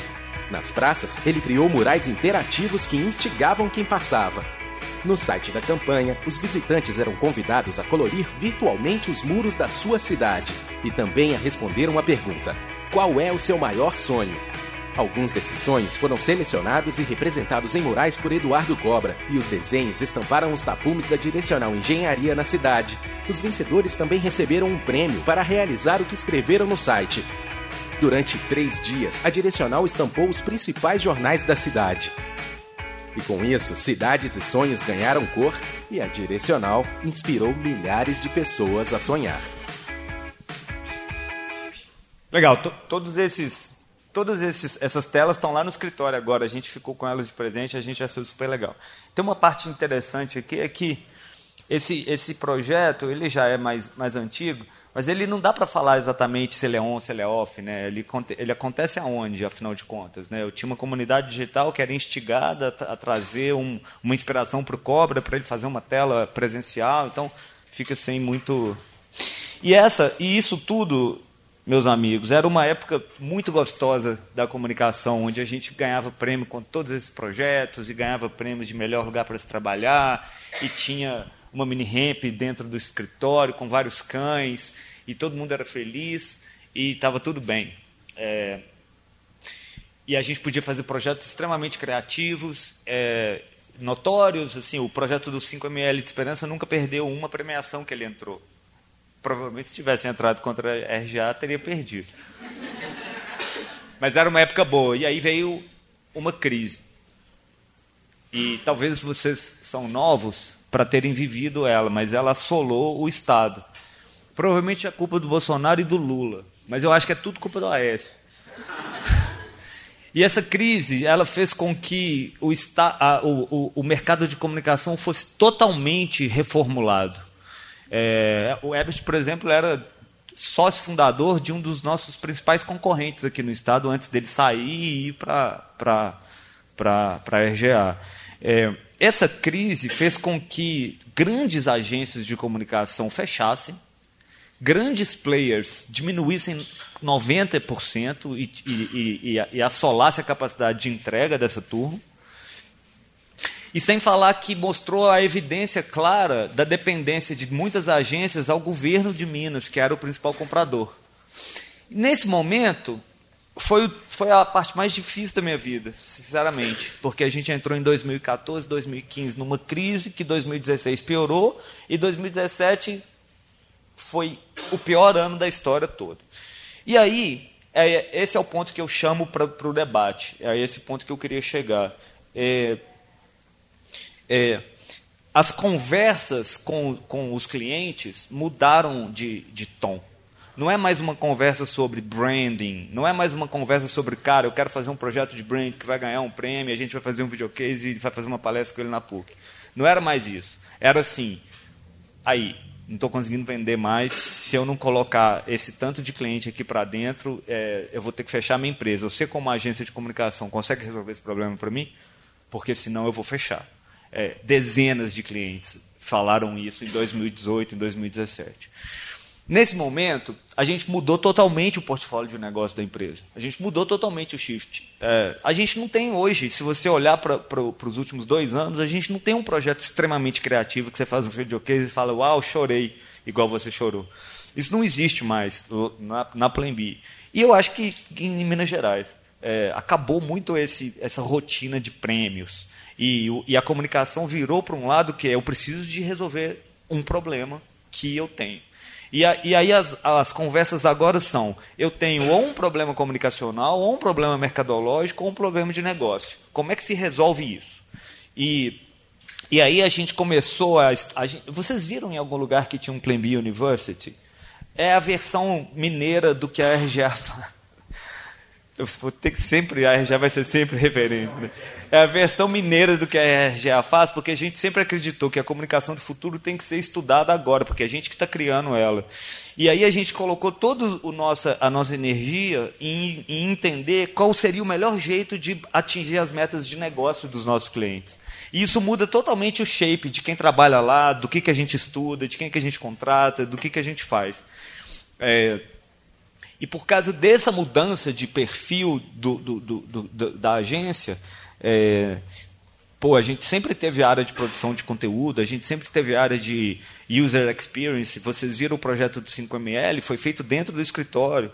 É, a gente sempre teve essas áreas. E a gente transformou isso tudo para performance, qual é o, o, return of investment, quanto que custa a aquisição de cada cliente, é, quanto que eu posso pagar no máximo pelo lead, quanto que é, eu posso pagar máximo pelo cliente final, porque se não bater essas metas, esse cliente vai fechar, e se esse cliente fechar, é menos um cliente, e a gente começou a se abraçar e se ajudar. E isso fez com que a gente passasse pela crise, fez com que a gente sobrevivesse, e duas coisas lindas aconteceram. Nosso, é, os clientes que a gente ajudou a sobreviver ficaram eternamente gratos. E isso criou-se relações duradouras. E a outra coisa linda que aconteceu, que é linda, mas é, trágica, é que grandes agências fecharam. É, e aí a Plan B virou uma ótima opção com menos concorrente. É, justamente por. Não riam, porque é difícil isso, é difícil para todo mundo, não é simples. Não é simples se levantar, eu montei a Plan B com um computador debaixo do braço, é difícil, sabe? É muito difícil, assim. E e é o que eu disse no início, nem todo mundo vai trabalhar na, na, na Huge, na Big Spaceship, nem todo mundo vai trabalhar na, na, eh, na Accenture, que hoje é uma das dez maiores agências do mundo, que é isso que está acontecendo. A Accenture virou é, essa, essa, essa de deixar todo mundo de boca aberta, né, Heber? É, nem todo mundo vai trabalhar nesses lugares, tem um chão ali para a gente percorrer. É, e essa mensagem que eu queria deixar claro para vocês, assim, mudou muito esse shape. E vocês, como comunicólogos, como pessoas que estão é, buscando isso, é sempre legal ter a parte romântica e, a, e, e, esse sentimento de propósito, de querer fazer coisas legais, e eu quero projetos legais, etc. e tal. É, e tem que perseguir isso porque isso nos move, e afinal de contas é para isso que a gente trabalha. Né? É muito mais legal fazer isso do que bater meta de venda para a faculdade que concorre com a PUC. É, mas não está fácil de achar mais esses empregos aí de super criativos, não. Hoje está muito mais direcionado para solucionar problemas de marketing, de comunicação e de negócio. O mundo foi todo para esse lado. assim. É claro que tem sempre o branding para ser feito. Sempre vai ser necessário fazer branding, sempre vai ser necessário criatividade para solucionar tudo. Mas hoje em dia, hoje lá no escritório, é, a, gente teve, a gente dobrou de tamanho em quatro meses. A gente começou 2019 com, com um crescimento muito grande, porque a gente, o Brasil entrou num sentimento de vamos finalmente sair dessa crise, não é isso que aconteceu? E como é, diminuiu-se as, as como diminuiu as, os concorrentes diretos, a, a, empresa lotou de cliente grande e a empresa dobrou de tamanho. E todo o drive, mesmo saindo da crise, ainda não é projetos super criativos, é projetos que, que fazem com que o CEO do cliente resolva um problema de negócio. E aí, essa é a mensagem que eu queria deixar para vocês, é isso que eu queria começar a debater. E, e só para entender que não é, que não é desconectado, é, nós mostramos o case do Next, a gente faz o Next, qualquer coisa que a gente fizer no Next, ela tem uma meta, basicamente uma meta, abertura de conta. A gente faz campanhas, pode chamar o, nunca sei o nome dele, o cara lá do Se Beber Não Case, pode chamar a cara. No fim das contas, o que a gente precisa é abrir conta. que é exatamente o que o está falando, sabe? Se a gente é, e na verdade assim, é, criatividade logicamente não pode ser desconectada disso, né? É, é o meio para se chegar nessas metas.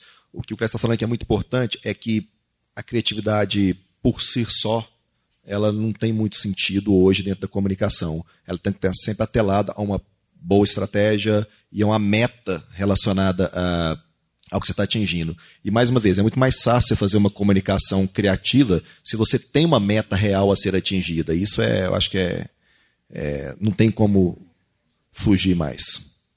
É, eu, eu, eu, depois da fala do Clécio aqui, do começo, eu, eu Tô me sentindo. Não sei se você lembra, Herbert, a gente hum. foi assistir Dançando no Escuro.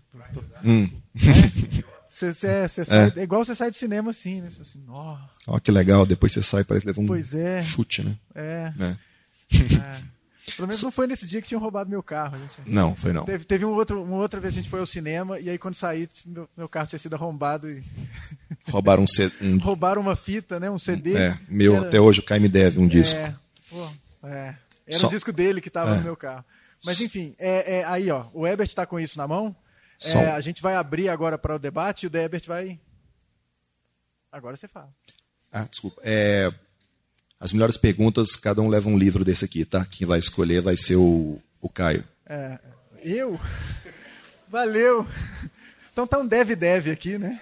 É, mas é isso, pessoal. Agora a gente abre para as perguntas e a, e a, nossa ideia com essa mesa é fazer uma discussão dessa do, do rumo do profissional. É, os, os, meus alunos aí na disciplina de cibercultura, as coisas que a gente fica tentando puxar aí, né? É, para onde que o, o, o, o, mercado pode ir, ou para onde que a gente pode levar o mercado. Pode ser uma coisa muito mais legal, né? A gente pegar o mercado e, e levar ele para algum lugar. Então, esse é um, um, momento da gente fazer essas perguntas. Tem um microfone que está rolando aí, não tem aí, ó? Já tem Já uma tá aí. Com ele ali. Bom, primeiramente, boa noite. É primeiramente agradecer, né, por vocês terem trazendo um pouco dessa, dessa nova visão do mercado, quebrando alguns sonhos meus agora, né? Mas é, eu tenho primeiro uma pergunta relacionada à, à RGA. Vocês estavam falando muito da questão da transformação, de, como, a, como acontece, como essa velocidade está realmente aumentando a cada dia mais e mais. E é justamente sobre o processo criativo que eu quero falar. Isso não vem matando muito do processo criativo? Ou os novos publicitários que estão surgindo nessa nova geração já estão saindo das faculdades e das universidades que ainda não conseguem, pelo menos ao meu ver, acompanhar esse ritmo tão rápido, e é quase impossível também, é, de crescimento, de transformação, e se isso está matando um pouco do processo criativo, se está fazendo coisas um pouco mais, como bem dizer, bem, bem perto de um molde mesmo, e eu queria saber como vocês veem essa nova geração, o que, é que essa nova geração precisa de ter para realmente conseguir alcançar essas novas metas de mercado. Cara, essa pergunta é muito boa. É... Tem uma, uma armadilha da, da comunicação digital que é meta.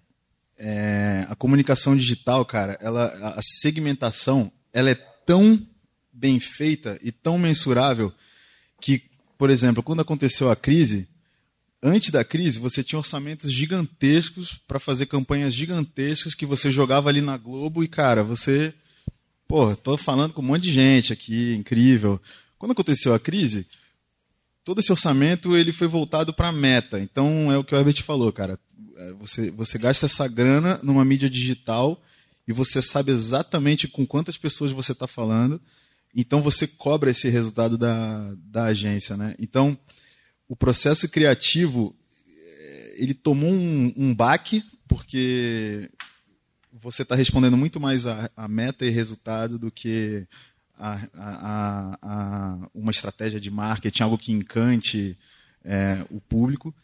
Mas, cara, para mim, assim, uma boa ideia ainda é uma boa ideia, sabe? É, independente do canal que você vai, ou da mídia que você vai soltar ela, uma boa ideia ainda é uma boa ideia. O que mudou é que você transformar uma boa ideia numa boa peça publicitária já era difícil. Agora é tipo, cara, uma boa ideia é tipo aquela tartaruguinha que sai do ovo e vai andando ali em direção ao mar e tem um milhão de predadores para destruir ela naqueles 10 metros que ela tem que andar no mar, você é tipo o projeto Tamar, assim, ó, tentando proteger a boa ideia, falando, cara, pelo amor de Deus, chega no mar, chega no mar, chega no mar. E aí, porque você tem que você tem que proteger a tua ideia de planejamento, de estratégia de mídia, de BI, gerente de marca, cara, de um monte de coisa, porque a ideia está muito mais exposta hoje em dia por causa desse acesso a, a dados de performance, a esse monte de coisa. É, você perguntou como que uma pessoa saindo da faculdade pode é, acompanhar isso, se equipar disso, né? Cara, de novo, a boa ideia ela não muda. Então você tem que buscar inspiração no, no, cinema, na arte, na música, entrar em sites de publicidade, tipo Creativity, não sei se vocês já entram nele, cara, diariamente. É, o próprio clube de criação, cara, é uma fonte legal assim de, de, de, de acesso a, a, a campanhas criativas. E, cara, o que ajuda muito, hoje você tem um conhecimento de UX, por exemplo, é muito importante. Você saber como que o consumidor se, se comporta dentro de uma plataforma digital, por exemplo, que hoje em dia é, é, é uma parte gigante da publicidade, né? Ou se você vai ser um diretor de arte, cara, você saber fazer motion, por exemplo, não é um negócio super difícil de aprender e se você já chega com esse conhecimento a mais, cara, você já está um passo à frente, porque você está você está fazendo uma comunicação online em que você precisa fazer, cara, desde vídeo até GIF, até um monte de coisa. E, cara, hoje em dia tem GIF ganhando leão em Cannes, cara, sabe? Tem. É, cara, tem GIF ganhando leão em Cannes, né? É, de novo, a boa ideia, ela, cara, ela é sempre mais importante do que qualquer outra coisa. Eu, eu posso, posso, pode, mas só para falar, o Clécio já meio quase respondeu essa pergunta uma hora que ele falou assim, cara, a maneira como se contrata. Se contrata com potencial, não se contrata exatamente. Então, assim, quando você chega alguém, que você visualiza alguém que veio da faculdade, você olha para o que esse cara fala, você olha para o que ele fez, e aí uma dica importantíssima, assim, cara, produz na faculdade, cara. Produz. Produz. Não importa se está bom e tudo assim, cara, mas produz. Porque quando você vai depois lá mostrar a pasta lá pro, pro Clécio, ou vai mostrar a pasta pro Rafa, ele vai ver isso e vai entender que existe um potencial ali. E aí, cara, aí tá ganha a história. Pô, legal demais. Eu queria só deixar claro que tem uma separação em projetos de brands e em projetos de performance. E, e eles não são misturados, assim. E, e, isso tem um pouco a ver com o que eu falei na hora de ganhar o jogo no meio da crise. É que era, era justamente assim, as, as agências tradicionais misturavam branding com captação. Então, ah, eu tenho uma campanha para fazer de uma instituição de ensino. E, e a campanha é de matrícula. E aí tinha uma ideia criativa. E, pô, mas peraí, cadê o número, né? Que é essa segmenta, hipersegmentação da mídia online, etc. Então, lá no escritório, a gente, a gente trata como dois projetos bastante diferentes. E, e, e acredita nisso.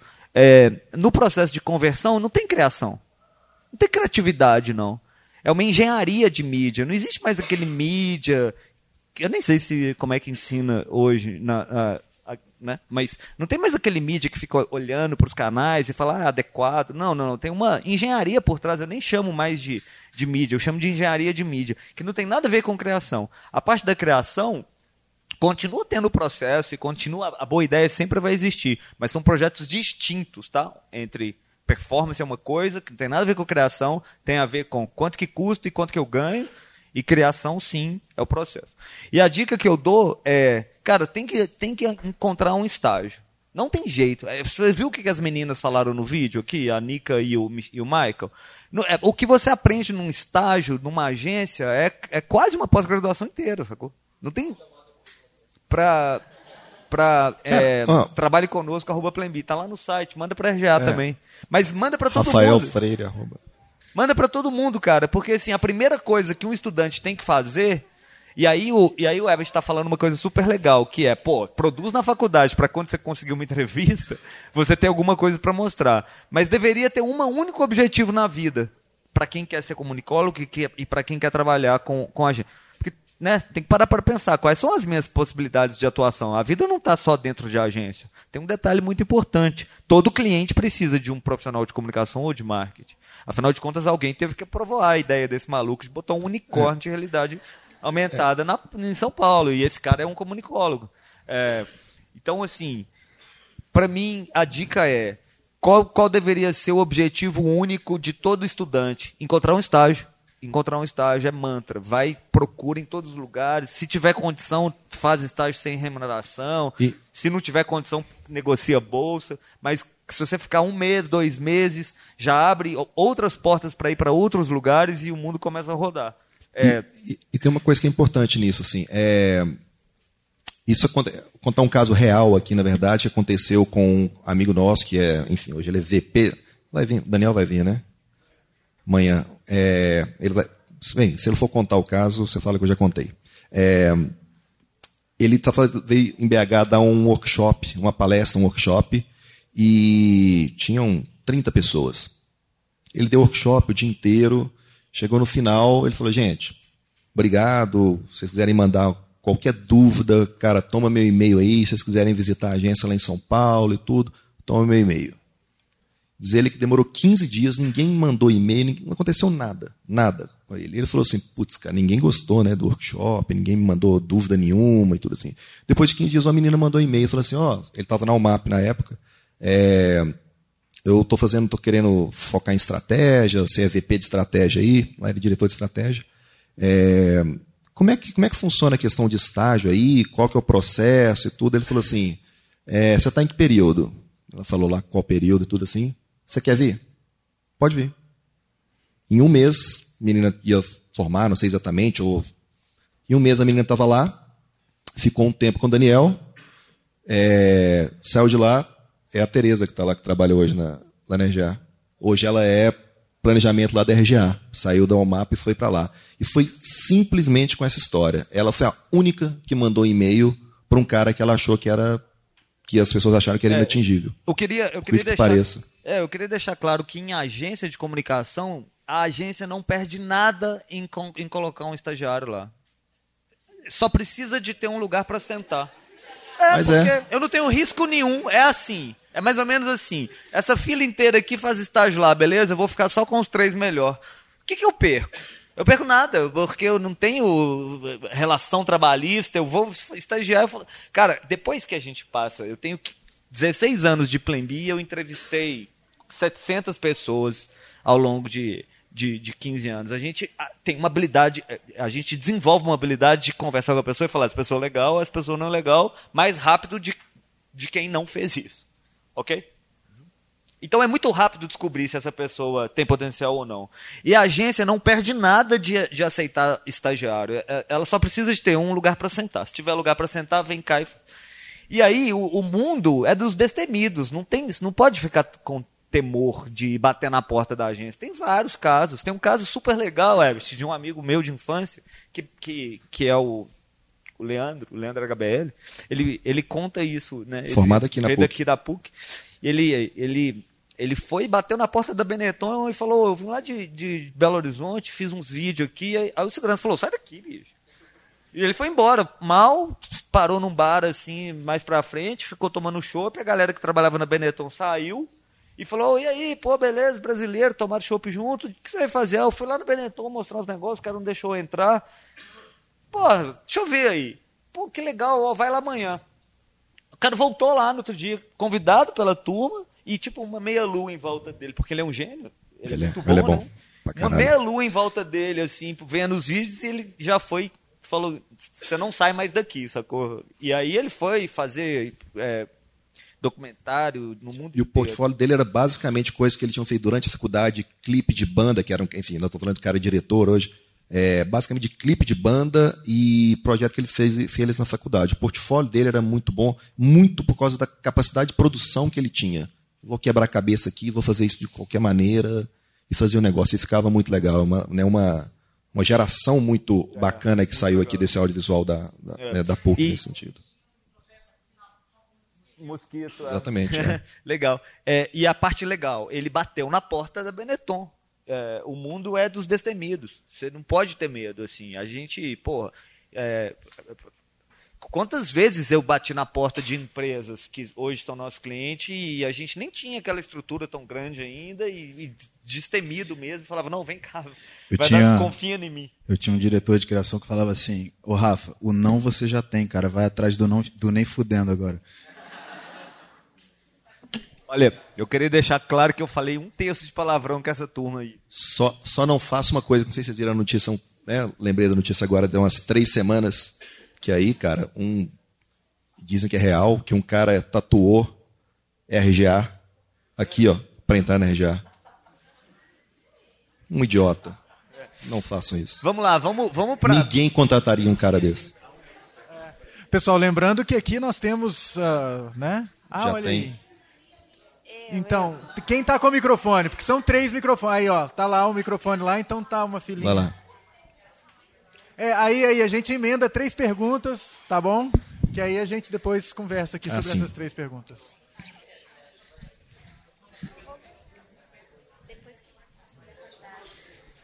Vamos lá, vamos lá. Ei, tudo bom? É, meu nome é Thaís. É, na verdade, é mais uma. Oi? Pode falar. Tô falando alto. É, na verdade, o meu é mais uma curiosidade, assim, porque você comentou sobre o designer verbal, né? E a gente tem uma dificuldade na empresa que eu trabalho até nisso, porque não engaja as pessoas. É, o bot do Facebook. É, tem muita dificuldade com isso. É, aí eu queria saber, isso é na empresa que faz ou é o fornecedor? Por exemplo, o Watson é a plataforma que a gente usa. É o pessoal da, da Microsoft lá, do Watson ou do. É, depende, é, depende do produto que você comprado. Ah, desculpa, são três. São três perguntas, depois a gente fala. Lembra? Bot. Tá, tá ligado? É, boa noite, meu nome é Ludmila, sou estudante do sexto período de publicidade aqui de São Gabriel. É, na verdade, eu tenho pergunta para os dois, começando pela RGA, achei muito legal assim. É, eu trabalho como redatora numa empresa de full video service e a gente tem trabalhado muito com a questão do branded content. E aí, eu, olhando os conteúdos de vocês, assim, me trouxe um pouco desse cenário do que a gente trabalha de conteúdo para branded content. É, tem um novo conceito que está surgindo agora no mercado, que é de é, brand publish, que é esse conteúdo do content, mas voltado mais para a rede social, para o digital. E eu queria saber, assim, porque como ainda é tudo muito novo e a gente está descobrindo ainda como fazer isso, é, se vocês conceituam isso, se vocês já trabalham com esses conceitos dentro da RGA. Outra coisa que eu queria saber, eu achei muito interessante a estrutura da empresa, assim, é, como ela é organizada. É, e aí uma dúvida que eu fiquei dentro, se dentro dos setores é totalmente horizontal ou se tem algum tipo de hierarquia é, dentro dos projetos e tudo mais. E para ti, é, eu achei muito interessante porque eu trabalhei já em agência de publicidade e as agências de publicidade ainda são um pouco apegadas a um modelo de gestão meio taylorista, assim, de, de funcionamento das coisas meio, de certa forma, na marra. Assim. Eu achei muito interessante que traz um conceito diferente de criar grupos para projetos, né, que é o que você trouxe para a gente, que formam-se grupos para cuidar de determinado projeto. É, em ritmo de agência, assim, eu queria saber como isso funciona, assim, como que é esse processo, porque eu penso que se você coloca um pessoa X, Y, Z de cada equipe, a tendência é que quando você junta isso, é, o processo ele torna-se mais, não vou dizer lento, mas é um processo mais bem trabalhado e tudo mais em ritmo de agência. Isso, isso me deixou bem curiosa, assim. É, e é isso. Ah, a última, prometo. Mas aí é só por questão minha mesmo, que é uma pesquisa que eu tenho feito, que é uma curiosidade que eu sempre tenho das grandes agências de comunicação, que é o, o número de mulheres que tem na empresa. É.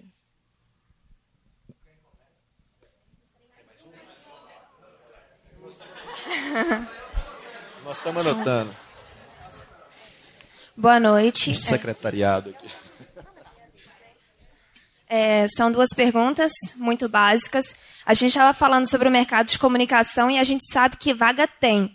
Só que falta profissionais que tenham boa capacidade de entrega e execução. Então, uma pergunta no quesito mais pessoal. A gente estava falando ali da questão do mindset. A gente tem dois tipos de mindset, né? Um mindset fixo e um mindset mais de crescimento, ou seja, a questão da nossa mentalidade.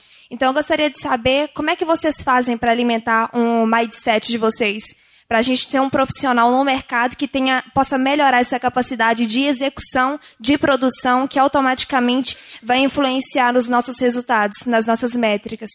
E a segunda pergunta que eu gostaria de fazer para vocês é que a gente está falando de uma tecnologia muito aplicada, né? Onde cada vez mais está tudo muito rápido, assim. Mas como não perder essa questão da proposta de valor da empresa, ou seja, a questão dessa essência, e como fazer essa comunicação digital ser cada vez mais rápida, mas também ser mais humanizada?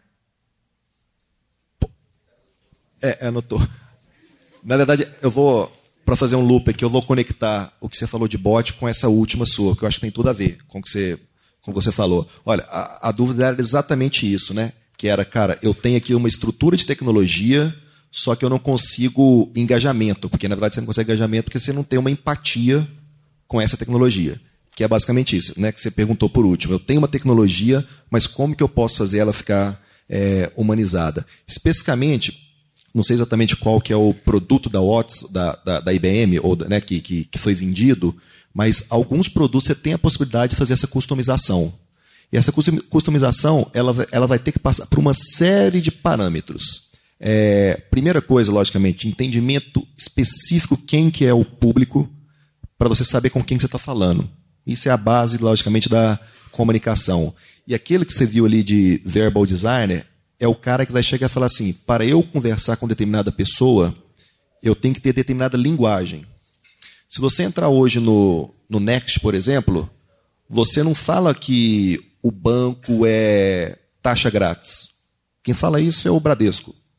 Você não paga taxa aqui. O Bradesco fala que é tudo na faixa. O Next, desculpa, fala que é tudo na faixa. É, sei lá, tem uma série de, uma maneira muito específica de conversar com o seu público. É, isso você consegue customizar num bot. Você consegue fazer com que ele entenda isso. E o Watson, ele existe, na verdade, para que ele, a cada momento, aprenda, né, isso, tem um machine learning ali, ele aprenda para ele poder falar isso com mais clareza. Mas você tem que guiar, você tem que fazer essa customização para ele, porque senão ele vai ser, ele vai pegar a estrutura default dele ali e vai, vai ensinar a partir disso. Se você não ensinar essa linguagem para ele, ou a maneira como você tem que conversar, ele não vai aprender.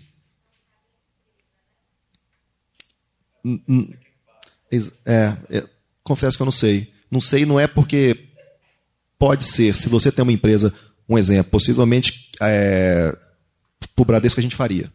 É, quem, quem faz é o redator. É, ele pode estar é um, de qualquer lugar. É um redator. Quem faz é o redator. Ou, ou esse ou verbal designer. Verbal design. Não importa quem, assim. Agora, onde que esse cara vai estar, é, não sei exatamente, mas que ele tem que entender primeiro quem que são as pessoas, entender essa história toda, é, é, que, é fato. Eu acho que essa pergunta vai conectar com, com a pergunta sobre processo também que, que, ela, que ela disse. Que eu posso. É, como é que é seu nome? Você falou. Eu, Ludmila. Eu, se eu pudesse votar, eu já diria que está entre as perguntas mais, mais legais aqui. E, e, é extremamente difícil de responder, Ludmila, quando você perguntou como é esse modelo de, de gestão de, de projeto, onde você agrupa as equipes por time e elas se autogerem. É, é, é, esse assunto é, é, denso, complexo e demanda muito, muito estudo. E, e, e se eu pudesse resumir, é, a gente, tudo que a gente aprendeu sobre gestão de projeto veio, veio muito da construção civil, né? do PMI do, e do PMBOK, onde a gente fazia gestão em cascata, que é basicamente eu termino uma coisa, então o designer fez alguma coisa, e o designer sai do projeto, vem outra pessoa e termina e, e programa, depois esse cara sai, vem o redator e escreve, depois esse cara sai, vem o, alguém. Né? Esse processo faz com que é, o, o, lá no final, na hora de entregar, o projeto não ficou exatamente igual o, plan, o planner definiu, não ficou exatamente igual o designer desenhou. Porque o pessoal de UX sabe disso muito bem. Uma coisa é você desenhar o layout, e outra coisa é você implementar esse, esse layout numa interface é, que o ser humano vai usar. É, então, para resolver isso, é, o, é, foi implementado o modelo ágil de gestão de projeto, ou, ou o Scrum, ou o Agile, é, dá-se vários nomes para ele. E nesse, e nesse modelo, é, junta-se todo mundo que vai trabalhar num projeto e fala assim: essa equipe aqui é a equipe para que vai resolver esse problema do cliente. E a própria equipe define tudo que precisa de ser feito para o projeto ficar pronto. É um, é um jeito bem legal. Passou aqui em alguns vídeos que, que sobre a Plan B. Então, então a equipe inteira fala assim: olha, para ficar pronto esse projeto aqui, todas essas tarefas têm que ser feitas. E eles colocam em post-it tudo que tem que ser feito. E existe uma metodologia de definir complexidade de tempo para cada tarefa, beleza? E aí todo dia de manhã a equipe se reúne em pé durante cinco minutos na frente do quadro que a gente chama de Kanban e fala assim: e aí pessoal, o que que vamos, o que que a gente vai fazer hoje? E aí você fala assim: ah, eu vou fazer essa aqui. E aí você pega esse papelzinho e cola do lado num item que é eu estou fazendo isso. E o gestor de projeto, ele vira, ele assume o papel de do que a gente chama de Scrum Master, que é simplesmente tirar o seu impedimento. Ele não fala que você tem que fazer a tarefa. Ele só chega para você e fala, Ludmila, é, o que está te impedindo? Aí você fala assim, ah, eu, eu não sei quem é que faz a redação do meu bot. Aí o gestor de projeto fala assim, peraí que eu vou descobrir isso para você. Então vira um. muda a regra do jogo. Você não tem um gerente falando, vai lá e faz isso. Você tem um gerente falando o que está te atrapalhando. Que eu vou tirar isso da, do, do, do, da mesa para você dar o melhor de si. E nesse contexto, as pessoas vão lá e buscam, o, é, elas definiram tudo que tem que ser feito, e elas vão lá e escolhem. E, e, e todo dia elas falam: hoje eu vou fazer isso, ontem eu fiz isso, os meus problemas são esses. E aí existe a reunião é, diária até o projeto ficar pronto. Esse modelo é, é muito legal porque ele, ele, muda totalmente o jeito. É, eu sempre acho que tudo tem que melhorar. E eu acho que a Plan B é uma zona. E a, e a turma que trabalha lá fala: eu nunca trabalhei numa empresa tão organizada. E eu falo: não, tem que melhorar. Mas justamente o modelo de gestão de projeto em Scrum, em Agile, mudou totalmente o shape da agência, mudou tudo lá dentro. É, eu acho que eu respondi um pouco do que você, do, do que você perguntou. É, só fazer um, um, método de comparação. É, a RGA, por exemplo, não usa Scrum. Ela usa um método mais, digamos, convencional. Porque o modelo de negócio dela depende de outro, de outro modelo. Então, assim, é, na RGA, se, se eu, tô, eu e o Rafa, a gente fica hoje o dia inteiro fazendo uma campanha para o Next, chega no fim do dia eu falo, cara, campanha do Next o RJ vai lá depois lá no Bradesco e fala assim, ó, o Rafa e o Ebert, que você já, já sabe quem são e tudo, que custa tanto e tudo assim, cara, que ó, no final do mês o cara paga. É basicamente hora de trabalho. Literalmente hora de trabalho, igual uma fábrica. Muito parecido com uma fábrica nesse sentido. É, só que, logicamente, a gente tem uma tranquilidade e uma liberdade de definir um pouco mais os nossos prazos. E responde um pouco a questão da velocidade. É, é quase uma defesa constante da agência. Herbert, e é cruel isso, né? Porque totalmente. se você então for muito bom e muito rápido, é mais barato? É.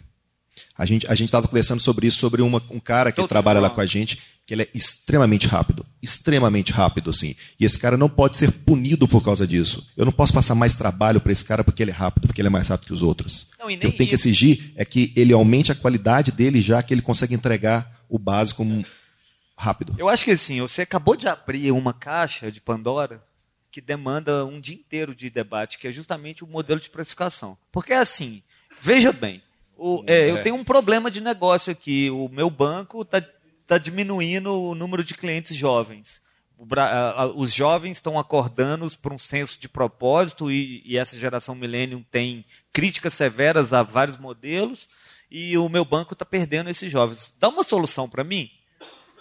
Tá, vou te dar uma solução. Se você der, aí você, se você der essa solução porque você é foda em um dia, você criou o Next em um dia. Sim, Não, é. É, esquece um dia. Uhum. Pode ser um mês, uma semana, três meses. Sim. O importante é, você encontrou uma solução de negócio que vai gerar milhões de receita para um determinado cliente e ele uhum. vai te pagar por hora. Sim. Só que, cara, você teve que ler 300 milhões de livros e trabalhar em 20 milhões de projetos para poder ter o mindset é, uhum. e, e, esse, e esse nível de, de massa crítica para poder ligar o Tico Contec e falar legal, então vai ser digital o banco. Uhum. E porque você é rápido assim e você cobra por hora, Então, essa solução que vai gerar bilhões de receita para ele vai, vai te pagar só 150 mil, que é duas semanas de trabalho. É, é super complexo. Tem hora que vai funcionar para um cliente, para outro cliente não vai funcionar. A diferença que a gente está falando é que uma agência do, do porte da RGA, que trabalha com clientes gigantes como Bradesco, são alguns clientes que entendem esse modelo, que respeitam esse modelo. Ele sabe que ninguém vai entregar alguma coisa genial em um dia, ele sabe que vai demorar um tempo, e a agência, logicamente, tem que saber escolher as pessoas e saber determinar os prazos disso. Assim. Quantas vezes a gente tem lá o cara que é, né, trabalha do lado da gente lá, que o cara no final do mês tem que ir lá literalmente com a conta na mesa para o banco pagar. E o banco fala assim, cara, mas essa hora aqui, isso aqui, aí logicamente tem sempre o, os mesmos problemas. É, Agora, a única coisa que. E aí eu estou falando de uma empresa de que eu estou lá há um ano, o Rafa tem menos, inclusive. É, eles conseguem colocar para o cliente um sarrafo nisso muito bom. Muito bom. A gente trabalha desse jeito. Se não, cara, tchau. É uma agência que, que entregou uma conta da TIM. Porque a TIM não entendeu essa maneira de trabalhar. Lógico, tem todo um background né, de, de núcleo, de uma série de coisas que funcionam em determinados mercados. Aqui, por exemplo, sabe, portanto, que seria difícil manter eu, um modelo eu, como esse. Eu acho que isso tem a ver com a questão que ela colocou por último aí, a questão da, da, da, de como trabalha esses mindsets diferentes, né? Assim, eu acho que seria legal a gente desenvolver É. aí, né? Cara, tem uma coisa de mindset que aí também conecta com o que alguém comentou aqui sobre sobre mulheres, sobre diversidade, não foi isso? Teve alguém que Ah, é a comentou. pergunta da Ludmilla. Não é? Então, é, cara, já é muito claro, e principalmente hoje numa, numa agência que tem essa origem americana, que isso né, tem uma. É, é mais evoluído esse tipo de pensamento hoje, logicamente, do que aqui no Brasil, é um papel de, da importância da diversidade. E aí, não é exatamente uma diversidade no sentido de como é legal ter pessoas diversas. É que, sim, a diversidade gera bons negócios, gera resultados para a agência. De maneira bem direta. A gente, é, semana passada, teve uma, uma palestra sobre visibilidade trans, porque na agência tem trans trabalhando. É, e, mais uma vez, essa pessoa está ali, é, lógico, todo mundo. é, existe um esforço para ela estar ali, porque a gente sabe o tanto que isso é difícil, só que, ao mesmo tempo, ela está ali faz com que a empresa seja mais diversa, portanto, mais apta a ter melhores resultados. Porque essa pessoa tem um pensamento diferente. Vou dar um exemplo é, real que aconteceu. É, quando o Google acabou de lançar o algoritmo dele de reconhecimento facial, e aí você entrava lá no Google Fotos, já aparecia, né, igual o Facebook popularizou depois, aparecia já a marcação de quem era essa pessoa. Quando eles fizeram isso, é, eles lançaram, e aí eles, o, o Google tem o, o processo de UX dele é muito bem feito, que eles lançam isso é, para algumas pessoas, depois, quantos já viram assim, putz, meu, meu Gmail já mudou e do outra pessoa não mudou. É, e eles fizeram um teste E deu problema lá. É, e deu problema. Não reconhecia face, muitas faces de negros não estavam sendo reconhecidos. Ou reconhecia que sendo uma outra pessoa. No fim das contas, eles viram assim: não é que a gente fez coisa errada aqui, não. É porque não tinha nenhum negro na equipe. E os caras testavam com a biblioteca que eles tinham. E a biblioteca deles era a biblioteca minha. E aí não tinha nenhum negro na, na, na, na equipe. Consequentemente, não tinha. É, tinham poucas fotos de negros, apenas os amigos dos caras que eram brancos. E isso é um exemplo real de como que isso pode afetar o negócio. E não apenas porque é legal ter alguém diverso ali dentro. Então, diversidade é basicamente é, algo que não se discute mais assim, da, da importância dele, tanto na questão ética quanto na questão de resultado. Isso é essa relação não existe mais é, de maneira direta. Cara, que legal. E, e a gente a gente aprende muito, né, todo dia, porque a gente tem que, tem que reconhecer que a gente vive numa sociedade machista e é mentira falar o contrário, a gente tem que assumir. Primeiro, o primeiro passo é assumir isso. E lá no escritório, é, receber a, a, diversidade é bom para quem ainda tem preconceito, porque eles aprendem todo dia. E, e, e, e, eu mesmo fui um cara desses, porque eu montei a Plan B com uma idade da, que vocês têm hoje, sendo criado numa, numa, numa sociedade machista. Então, Eu, eu posso dizer que eu entrei, que os meus primeiros anos de empresa, eu era uma pessoa machista. Eu sou machista ainda. Consequentemente, era uma empresa machista, porque Então, a gente espelha exatamente isso. E aí, quando a gente colocou, hoje a mais da metade é mulher, respondendo a sua pergunta já de uma vez. A gente aprende todos os dias a, a respeitar essa diversidade. É muito bom a diversidade, não só pelo resultado do negócio, pelo resultado criativo que o Herbert falou, mas para poder ajudar a educar a microsociedade que está ali dentro. Mais uma rodada de algumas perguntas aí, né? Não, ah, é de branded content aqui, então vamos lá. Já estava na fila aqui, aqui e aqui. A gente não falou sobre branded content. Cara, é, para mim, branded content é o futuro da publicidade. Ele já tem uma mega importância hoje, gigante. É, hoje, a propaganda é vista como um empecilho na vida das pessoas. Cara, quem aqui não clica num vídeo do YouTube para assistir e já fica com o botão do mouse ali em cima do skip ad? Só esperando, cara, você poder. Tal, não quero assistir propaganda. Foda-se, quero ver o clipe da Beyoncé. É, então, cara, o branded content, ele, ele tem que. Ele é propaganda disfarçada de entretenimento. Ele, ele, ele, é, ele é muito difícil de fazer. Branded content é muito difícil de fazer, cara. Porque quando você tem um briefing na tua mesa para fazer um filme para Globo, para fazer um, um, um, uma peça de social media, você sabe que você está criando uma propaganda. Se você tem que criar um branded content, que você tem que chamar pessoas para assistir e engajar ali, cara, e passar mais de um minuto vendo o negócio que você está fazendo, cara, é muito difícil. E, e, e as marcas estão indo a extremos, cara, para conseguir um branded content de qualidade e que engaje as pessoas. Um belo exemplo de branded content é o Space Jump da Red Bull, né? O cara que subiu no espaço de balão e pulou lá de cima. Cara, é um projeto que demorou. Esse talvez seja o projeto mais extremo de branded content que existe, porque o projeto demorou sete anos para ser feito, né? E, mas, cara, o alcance foi bizarro. Tipo, eu acho que é o recorde até hoje. Podia morrer, cara. Exatamente. Então, esse é um, é um belo exemplo de branded content que é propaganda disfarçada de, de conteúdo e de entretenimento. E essa questão do, do de como é difícil né, fazer isso assim. É, a música mais tocada do ano passado, da, do Gustavo Lima, foi um branded content. E pouca gente sabe disso. Uma música falava alguma coisa de bebida que eu não tenho a mínima ideia qual seja. É, era branded content. Vocês pesquisem depois. É, esse mês a gente. Oi? É, esse, esse, semestre a gente chegou a fazer a reunião e a gente dispensou, talvez seja uma palavra forte, assim, mas a gente preferiu não fazer um branded content com um clipe da Anitta. E aí pensa, um clipe da Anitta, quantos milhões de views tem? Só que a gente falou assim, cara, não tem como colocar o produto dentro desse aqui. Não tem como colocar essa marca dentro desse content. Portanto, nós não vamos fazer, porque meu irmão, imagina a Anitta rebolando e de repente ela entra num caixa eletrônico e saca dinheiro com o cartão do Next, saca? É muito forçado, cara. Olha só que legal. É, hoje eu comprei um produto via brand content.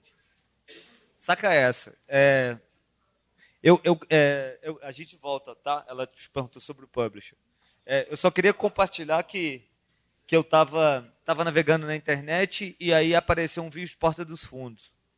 E aí, pô, foi incrível, como sempre, eles são geniais. E aí era tipo, pô, para de ver TV aberta e, e... Aí era uma discussão boa, super engraçada sobre TV aberta e não TV aberta, e no final do dia era um brand content sobre a Amazon Prime. Foi tão genial que eu cliquei e assinei a Amazon Prime hoje.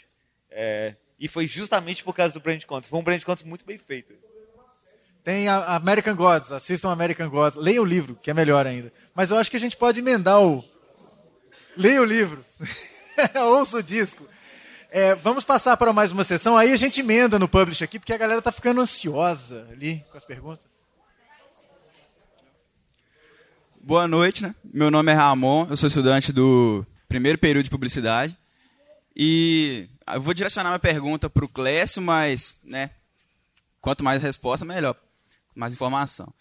E antes de eu seguir de eu resolver seguir nessa área de publicidade, eu estava lendo alguns, alguns textos, pesquisando sobre, e um texto que eu li falava de algo que vocês também falaram aí, que é essa mudança que está acontecendo no mercado, de, das, das agências publicitárias e tudo mais. Só que esse texto, ele tinha uma visão bastante negativa. Falava que o mercado de publicidade nunca teve tão difícil, que era muita dificuldade para você seguir nessa área hoje, que estava mudando muito. E eu fingi demência e continuei na área mesmo assim.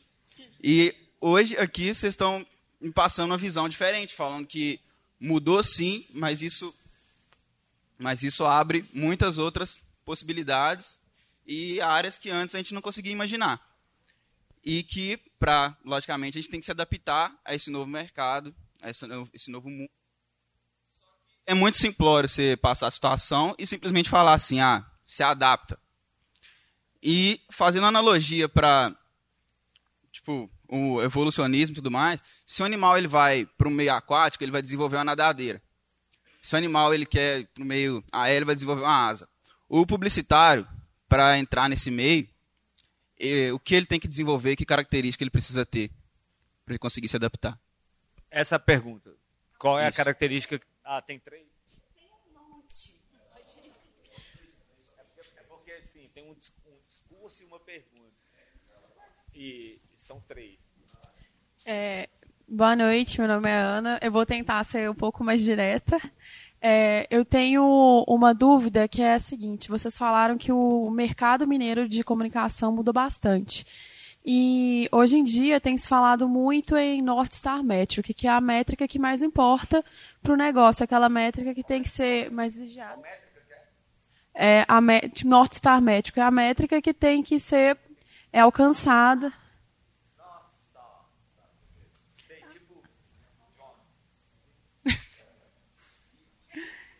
Que é a métrica que tem que ser a métrica mais importante para o negócio e é ela que tem que ser alcançada, ela que tem que ser mais visada. Só que a empresa a qual contrata a agência de publicidade, ela tem essa métrica na cabeça, que é, por exemplo, custo, meu custo por lead é o meu custo por aquisição de cliente.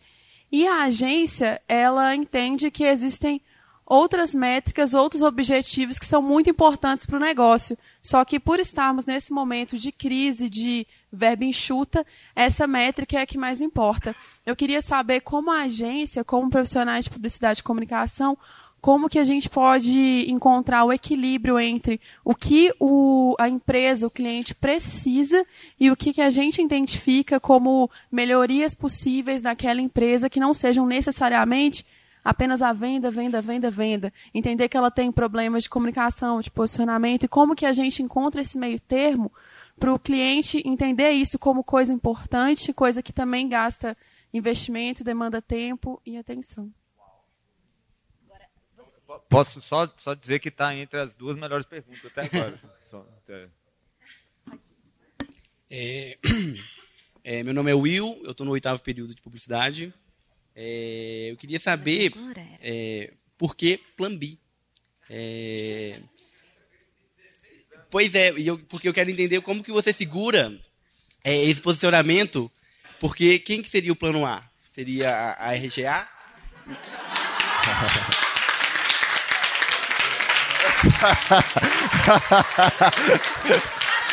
Sacanagem, porra. Esse aqui você que vai dar agora.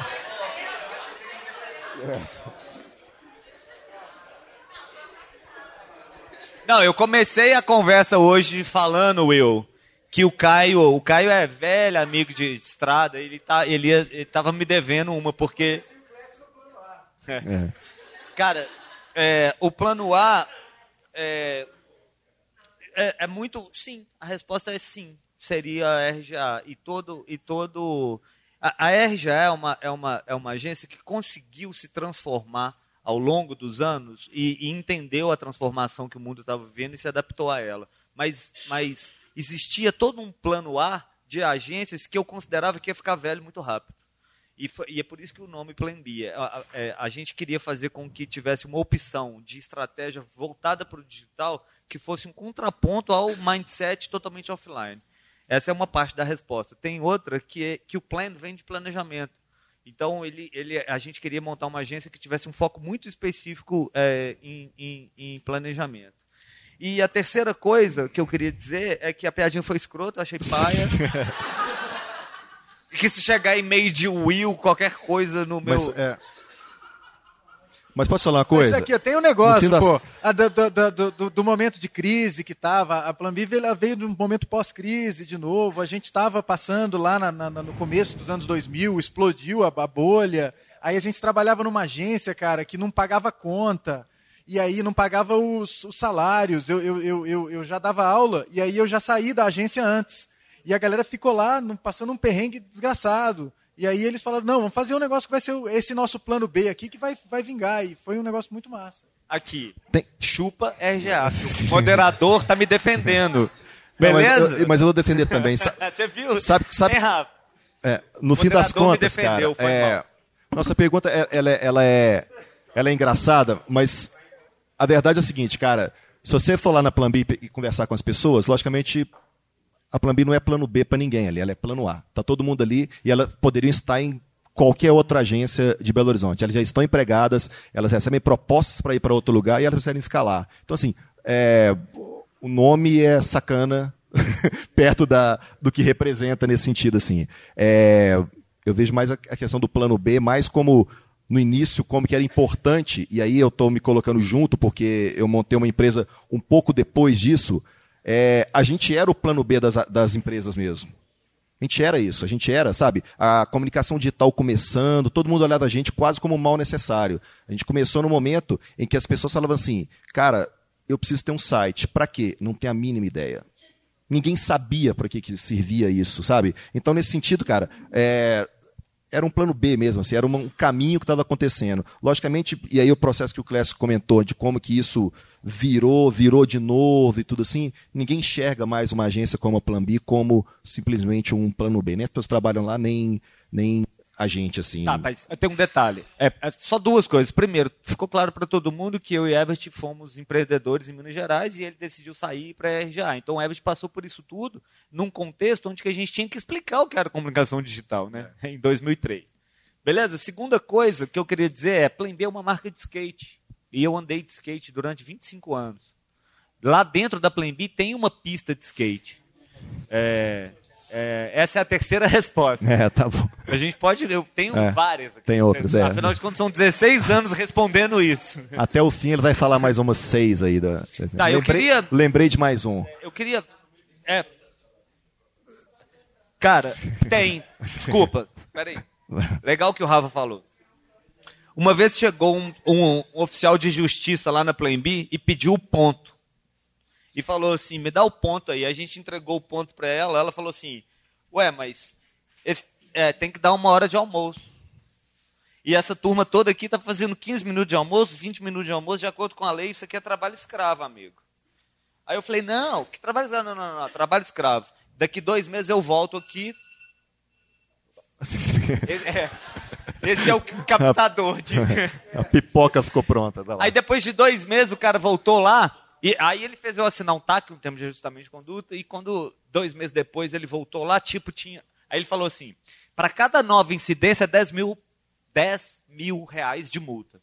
Ele voltou lá, tipo, a multa estava em 780 mil reais. Aí eu falei, ô, oh, não, deixa eu te falar. É, a, a, galera vem para cá para fazer o campeonato de videogame, velho. É o Win Eleven, quem ganhar no Win Eleven que é o melhor. E, e não, não, não, não. Cara, eu tive que ir no Ministério do Trabalho e explicar para uma é, procuradora de trabalho, de justiça trabalhista, de que a gente não fazia trabalho escravo, que a galera voltava para ir para escritório, porque eles queriam. E e no, fim do dia, eu sou o maior crítico sobre é, justamente essa revolução pós-industrial e CLT, e eu te pago para trabalhar oito horas por dia, e eu meço a sua performance com oito horas de trabalho, sendo que a gente trabalha com criatividade, e a criatividade não pode ser medida em horas. Você pode encontrar uma solução criativa in the middle of nowhere. E, e, e, e não necessariamente durante oito horas de trabalho. Naquele momento, a, a moça do, da, do Ministério do Trabalho estava me multando porque a turma não queria almoçar dentro do escritório. Por, e, e, ao mesmo tempo, ninguém fazia oito horas de trabalho por dia. A galera trabalhava seis horas, quatro horas, ia andar de skate. No fim do dia era, você tem que entregar isso. É o produto novo do Bradesco. Beleza? Essa aqui é a sua, é a sua missão, ok? Ok. vou embora. Você entregou, estrelinha. Você não entregou, você não pode trabalhar com a gente. Simples assim, não tem que medir durante oito horas de trabalho. Então a gente sim, Rafael, teve, essa pergunta foi a mais legal. Você ganhou o seu próprio livro. a gente teve problema a valer com o Ministério do Trabalho e o, o meu discurso foi, gente, a lei tem que mudar. Não para todo mundo, mas para a economia criativa, o Ministério do Trabalho não pode continuar. E, e, detalhe, a advogada não deixava eu falar, não. Ela negociava, ela falava, não, a gente vai ter que negociar aqui, porque vai ter que tirar um pouco da multa, mas vai ter multa. Aí eu tirei ela da mesa e falei, ô, oh, deixa eu te contar, vem cá, faz o seguinte. Você anda de skate? não, eu fiz uma coisa super legal, cara. Eu, fiz, eu, eu falei para ela convidar cinco pessoas aleatórias da empresa para perguntar diretamente para essas pessoas. Uhum. E ela, ela falou, aí ela se sentiu desafiada e falou, tá bom, vou fazer isso. E aí ela chamou nada mais, nada menos que a dona GG, saudosa dona GG, que era nossa copeira, que a gente tinha acabado de ganhar um prêmio do Elorro, que o prêmio era faça um vídeo da sua copeira como diretora de criação. E ela aprova os negócios, a gente fez um vídeo lindo dela sendo diretora de criação. E a gente ganhou. E o prêmio era levar ela para a Argentina. E ela nunca tinha saído de Belo Horizonte, cara. E a, e a, e a, e a procuradora do trabalho chamou logo ela quando ela tinha acabado de voltar da Argentina. Ela falou assim: Dona Procurador, se a senhora prender aqueles meninos, eu venho aqui e bato na senhora. Bom argumento, né? Pra, pro, é, não, tá certo. Então, assim. É, sobre métrica, eu acho que tem uma coisa que é importante, assim. É, o, claro, todo diretor de marketing ele tem uma noção, logicamente, sobre métricas e tudo assim. Mas no fim das contas, na prática, o cliente não determina a métrica que uma agência tem que fazer. Métrica, na verdade, não diz muito. O que diz respeito é o que é importante para ele, é o que está impactando no negócio dele. Quantas vezes a gente não viu o cliente que, de alguma maneira, descobriu que existem métricas para analisar não sei o que, não sei o que, não sei o que, e fala assim, cara, pode contar uma coisa? Se eu alcançar essas métricas aqui, aqui, não vai impactar em nada em seu negócio. Isso é muito claro. Eu acho que o que o Ebert está falando tem uma coisa a ver. A gente vive e a gente vê isso em sala de aula. A, o digital ele proporciona números e esses números fascinam, né? E a gente pode trabalhar em cima desses números e a gente vai correr atrás dos números. Mas a, a, gente tem que entender que existe todo um trabalho de planejamento e de construção de marca e que não necessariamente vão obedecer essa lógica dos números. Então a gente tem que entender também que a história é um pouco pendular. A gente está num momento que está muito over número, o número é um negócio muito importante, e ele não, não quer dizer que ele vai deixar de ser importante. É quer dizer que a gente vai. Ó, a gente está deixando de olhar para um outro negócio e só olhando o número. Então vamos, vamos olhar para um outro negócio também, vamos entender que tem que existir um equilíbrio, mas é um momento crítico, porque agora o, o pêndulo está do lado total do número, e número é a coisa mais crucial de todas. Né? Eu vou juntar. Eu vou, eu vou, eu vou juntar a tua pergunta com a tua. É, num mundo onde os números são muito mais importantes né, para o cliente, muito mais do que para a agência, é, a gente pesquisa tudo hoje em dia. Então, eu trabalhei muitos anos com a escola. Cara, tudo que você vê de, de comunicação da escola passou por um triturador de carne chamado pesquisa. Cara, qualquer ideia que você apresenta para a escola, eles não colocam no ar sem pesquisar. Qualquer coisa que você apresenta para Ambev, eles não colocam no ar sem pesquisar. O que, que é o processo de pesquisa? Eu pego 10 pessoas, boto numa sala, mostro a campanha. Não é nem a campanha final, tá? Tipo, é um desenhão toscão, assim, da campanha. E eu tenho que, eu preciso pegar insumos dessa galera para falar essa campanha é boa ou essa campanha é ruim. São 10 pessoas comparado com o Brasil inteiro que vai ver essa campanha. Então você mostra uma campanha para 10 pessoas e aí sai um resultado falando assim, elas não estão entendendo a campanha. Volta para a agência, você tem que ir lá, retrabalha, retrabalha, volta para a pesquisa. Passou. E, e aí, cara, isso a, a, pesquisa ela vai fletando a comunicação, cara. Então, o que antes você tinha que era campanhas que tinham um potencial de breakthrough absurdo, porque ficava na tua cabeça, porque era algo corajoso, e aí eu entro na tua pergunta, hoje em dia não existe mais, porque o, o cara que. O, o cliente, ele não quer gastar 2 milhões de, de, de produção e mais 40 milhões de mídia, no caso da escola, e ter uma campanha que flopa, que vai mal pra caramba. Ele quer uma, uma campanha em que ele possa depois chegar pro chefe dele, que todo mundo tem um chefe, e falar assim, cara, deu aqui no resultado da pesquisa que essa campanha era boa. Então, se ela foi mal, a culpa não é minha, a culpa é da agência. E aí o que, acontece? Entra o fator coragem, que é o que você perguntou. O que, que o publicitário precisa ter? Precisa ter coragem, cara. Porque hoje em dia a métrica ela derruba a coragem. Do mesmo lado que tem, do mesmo jeito que tem um publicitário numa agência de publicidade, tem um publicitário dentro do cliente também, que é o cara que, que aprova as nossas campanhas. Se você tem um equilíbrio de uma agência corajosa com um cliente corajoso, você tem campanhas incríveis. Eu posso dar o exemplo de Burger King. Você pode ver a comunicação de Burger King, cara, ela é mega corajosa. Ela enfia porrada no McDonald's. E dane-se. E dá certo pra caramba, cara, porque é divertido, é engraçado e, e, e, você lembra disso. Agora me fala qual foi a última campanha de McDonald's que você lembra. É. é, é... Só, é, só, só, uma coisa, só pra, tem uma frase que é, para mim é muito simples. Performance gera resultado, mas performance não constrói marca. Apenas performance não constrói marca. É, são, são, ela tem duas perguntas, né? Uma pergunta foi sobre é, as metas e a outra pergunta foi sobre como convencer o cliente de que o que ele está pedindo tem que ser mudado, correto? É. Então veja, é, eu acho que assim tá, tá, a gente está em páginas diferentes aqui. É, a gente não mistura branding com métricas, ok? Vamos colocar isso desse jeito. Quando a gente fala de, de campanha de marca de Burger King, não tem nada a ver com métricas. Zero. Eu não estou falando de métricas, eu estou falando de branding. Quando eu estou falando de metas e resultados, atingimento de objetivos de negócio, tem que ter o um número sim. E tem que atingir esse número mesmo. E eu preciso dessa meta e é meta. Eu esqueci a expressão que você usou, mas eu concordei com ela.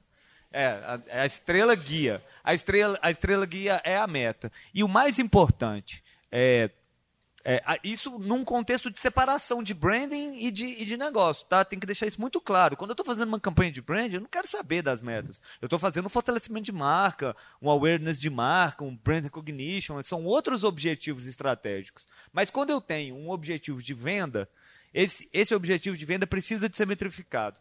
E eu posso contar para vocês hoje que é uma carência que existe no mercado os profissionais de métricas. E principalmente no lado dos clientes. Eu queria ter um cliente que chegasse para mim e falasse assim: olha só, Clécio, a minha margem operacional líquida por cada aluno, vou dar um exemplo de faculdade. Vou, a minha margem operacional líquida por cada aluno é de 300 reais por mês. Eles me pagam uma mensalidade de mil, o que eu tenho de lucro é 300 reais por mês. Eu tenho é, 20 mil alunos, eu preciso de bater uma meta aqui que é fazer 6 mil matrículas. Logo, para eu fazer 6 mil matrículas, eu vou precisar de 26 mil leads e eu posso pagar no lead 30 reais, que é 10% do meu lucro que cada cliente me gera. Isso é métricas, métricas puras, não tem nada a ver com branding. Você quer fazer uma campanha para falar, falar que a sua instituição de ensino é a mais legal do mundo? Fala lá com a turma da criação. Aqui nessa salinha, aqui, se entrar, vai ter que saber de número, muito, matemática na veia. Não é publicidade, é engenharia. Não é publicidade, é matemática, é Excel, é ferramentas de monitoramento e performance. E ele tem que ser. É, e aí a parte mais legal é o seguinte: você não continua fazendo a campanha de branding se você não atingir as metas, porque o dinheiro acaba. Então você tem que juntar os dois mundos, sacou? É, e, e, e, e se eu pudesse dizer uma coisa para vocês, o mercado paga pela raridade. Se todo mundo aqui quisesse atendimento de projeto, de atendimento publicitário, o salário médio do atendimento publicitário vai ir para R$ 1.800. R$ 2.200, 3.500 sênior. Se todo mundo quiser ser atendimento. Agora me fala uma coisa aqui. Quem de vocês, por gentileza, levanta a mão, domina totalmente o conceito de CPA, CPC e, e, e, e margem operacional líquida? Ninguém? Esse cara, esse cara, é, é conceitual que eu estou querendo dizer. Esse cara va, custa, tem uma, um nível de empregabilidade dez vezes maior do que um atendimento de projetos, de gestão de projeto. Porque ninguém, tá, ninguém sabe falar sobre isso. E, e, e, e, o mercado paga pela raridade. Ele vai pagar pelo que, você, pelo que tem menos no mercado. Tem, vamos para mais uma rodada aí. Né? Boa noite, meu nome é Giulia, eu estou no primeiro período de publicidade. É, o que a gente mais escuta aqui na PUC quando a gente chega é que a gente tem que fazer estágio para o nosso currículo, para é, incrementar, né? E, e você falou que mostrou dois vídeos de estagiários da sua empresa é, e eu estava até comentando com eles aqui, nossa, a gente precisa ter um currículo para ser estagiário, porque um já tem, já é formado, a outra faz, já foi em vários países. É, mas aí você quebrou isso, esse comentário que eu fiz com ele, quando você disse que é, a gente não precisa te mostrar o passado, a gente precisa te mostrar um potencial. E eu queria saber como que você enxerga esse potencial nas pessoas, o que, que elas precisam te, te mostrar para você enxergar esse potencial. É, não deixa de produzir, não, né? Mas vamos, tem mais perguntas, tem mais perguntas. Boa noite, meu nome é Pedro. É, tenho uma curiosidade, primeiramente. Para onde estava indo o dinheiro da multa? Cofre público, né? Não, beleza. É, eu tô lendo um livro, é, A Publicidade é um Cadáver que no Sorri, do Oliveira Toscani, da Benetton, né? E, e é lá da década de 90 ele faz uma análise bem completa sobre, é, sobre a, a, publicidade morta mesmo. Tá? Morta. É, assuntos repetidos, frases repetidas, machismo, sexismo e, e, e, obviamente que a publicidade da Benetton naquela época estava indo um, um, rumo contrário a tudo que eles estavam dizendo, né? Na, naquela época. E aí eu fui colocar isso na minha vida, eu tô, tipo assim, há três anos na faculdade, eu comecei em jogos, eu tô, tipo assim, batendo cabeça pra caralho, porque eu não sei o que eu quero ainda. E parece que quanto mais informação eu tenho, menos minha existência faz sentido, assim. Normal. tipo assim, quanto mais eu leio, quanto mais. Aí tem experiência de agência, tem experiência, tipo, de um cara que faz uma publicidade totalmente é, fora do mainstream, assim. E. E assim, eu gosto de, de tudo um pouco. Eu, eu gosto de, da parte de design, adoro, adoro ficar mexendo no Illustrator, adoro ficar é, escrevendo, eu escrevo bastante, adoro escrever meus poemas, escrever texto, reflexão, crítica. E fotografia, adoro fotografia.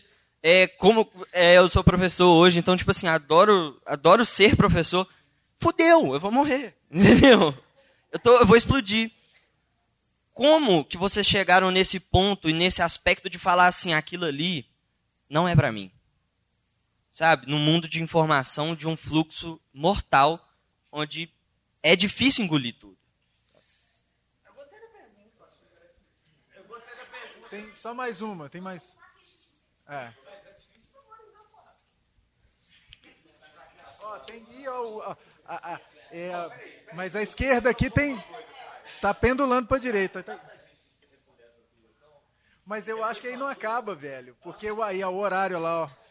Tá vendo ali? Depois, bicho, vem na minha cabeça e eu tomo uma pancada.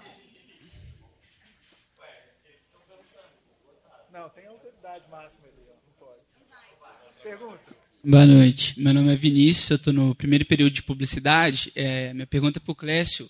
É, ela não é tão complicada igual a do Pedro, não, porque eu queria saber qual que é o relacionamento que a sua empresa tem a ver com a marca Plan B de skate, porque eu também ando de skate, quando você falou, aí eu, eu fiz a ligação também, mas agora que você falou ficou mais claro ainda. É, eu acho muito foda essa parada de um mini ramp no escritório, porque eu também ando. Aí, tipo, meu sonho é poder andar de skate e trampar. Então, assim, se você quiser me dar um emprego lá, eu trabalho até de graça.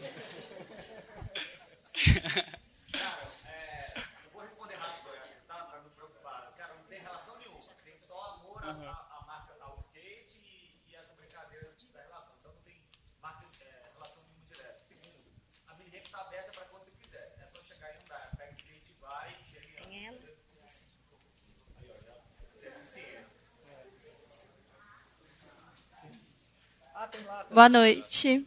Meu nome é Heloísa e eu estou na unidade Coração Eucarístico, estou no primeiro período também. Minha pergunta é para os dois, no caso, porque um representa São Paulo e o outro Belo Horizonte. Que todos, acredito eu, que tem como referência de publicidade no Brasil São Paulo. E minha pergunta é que, por esse quesito, BH torna-se um mercado mais difícil de atuar por causa dessa mudança de mercado constante ou essa minha percepção é errada? tem a última lá. É, a minha pergunta é Raul, meu nome, boa noite. Sou do sétimo período de publicidade.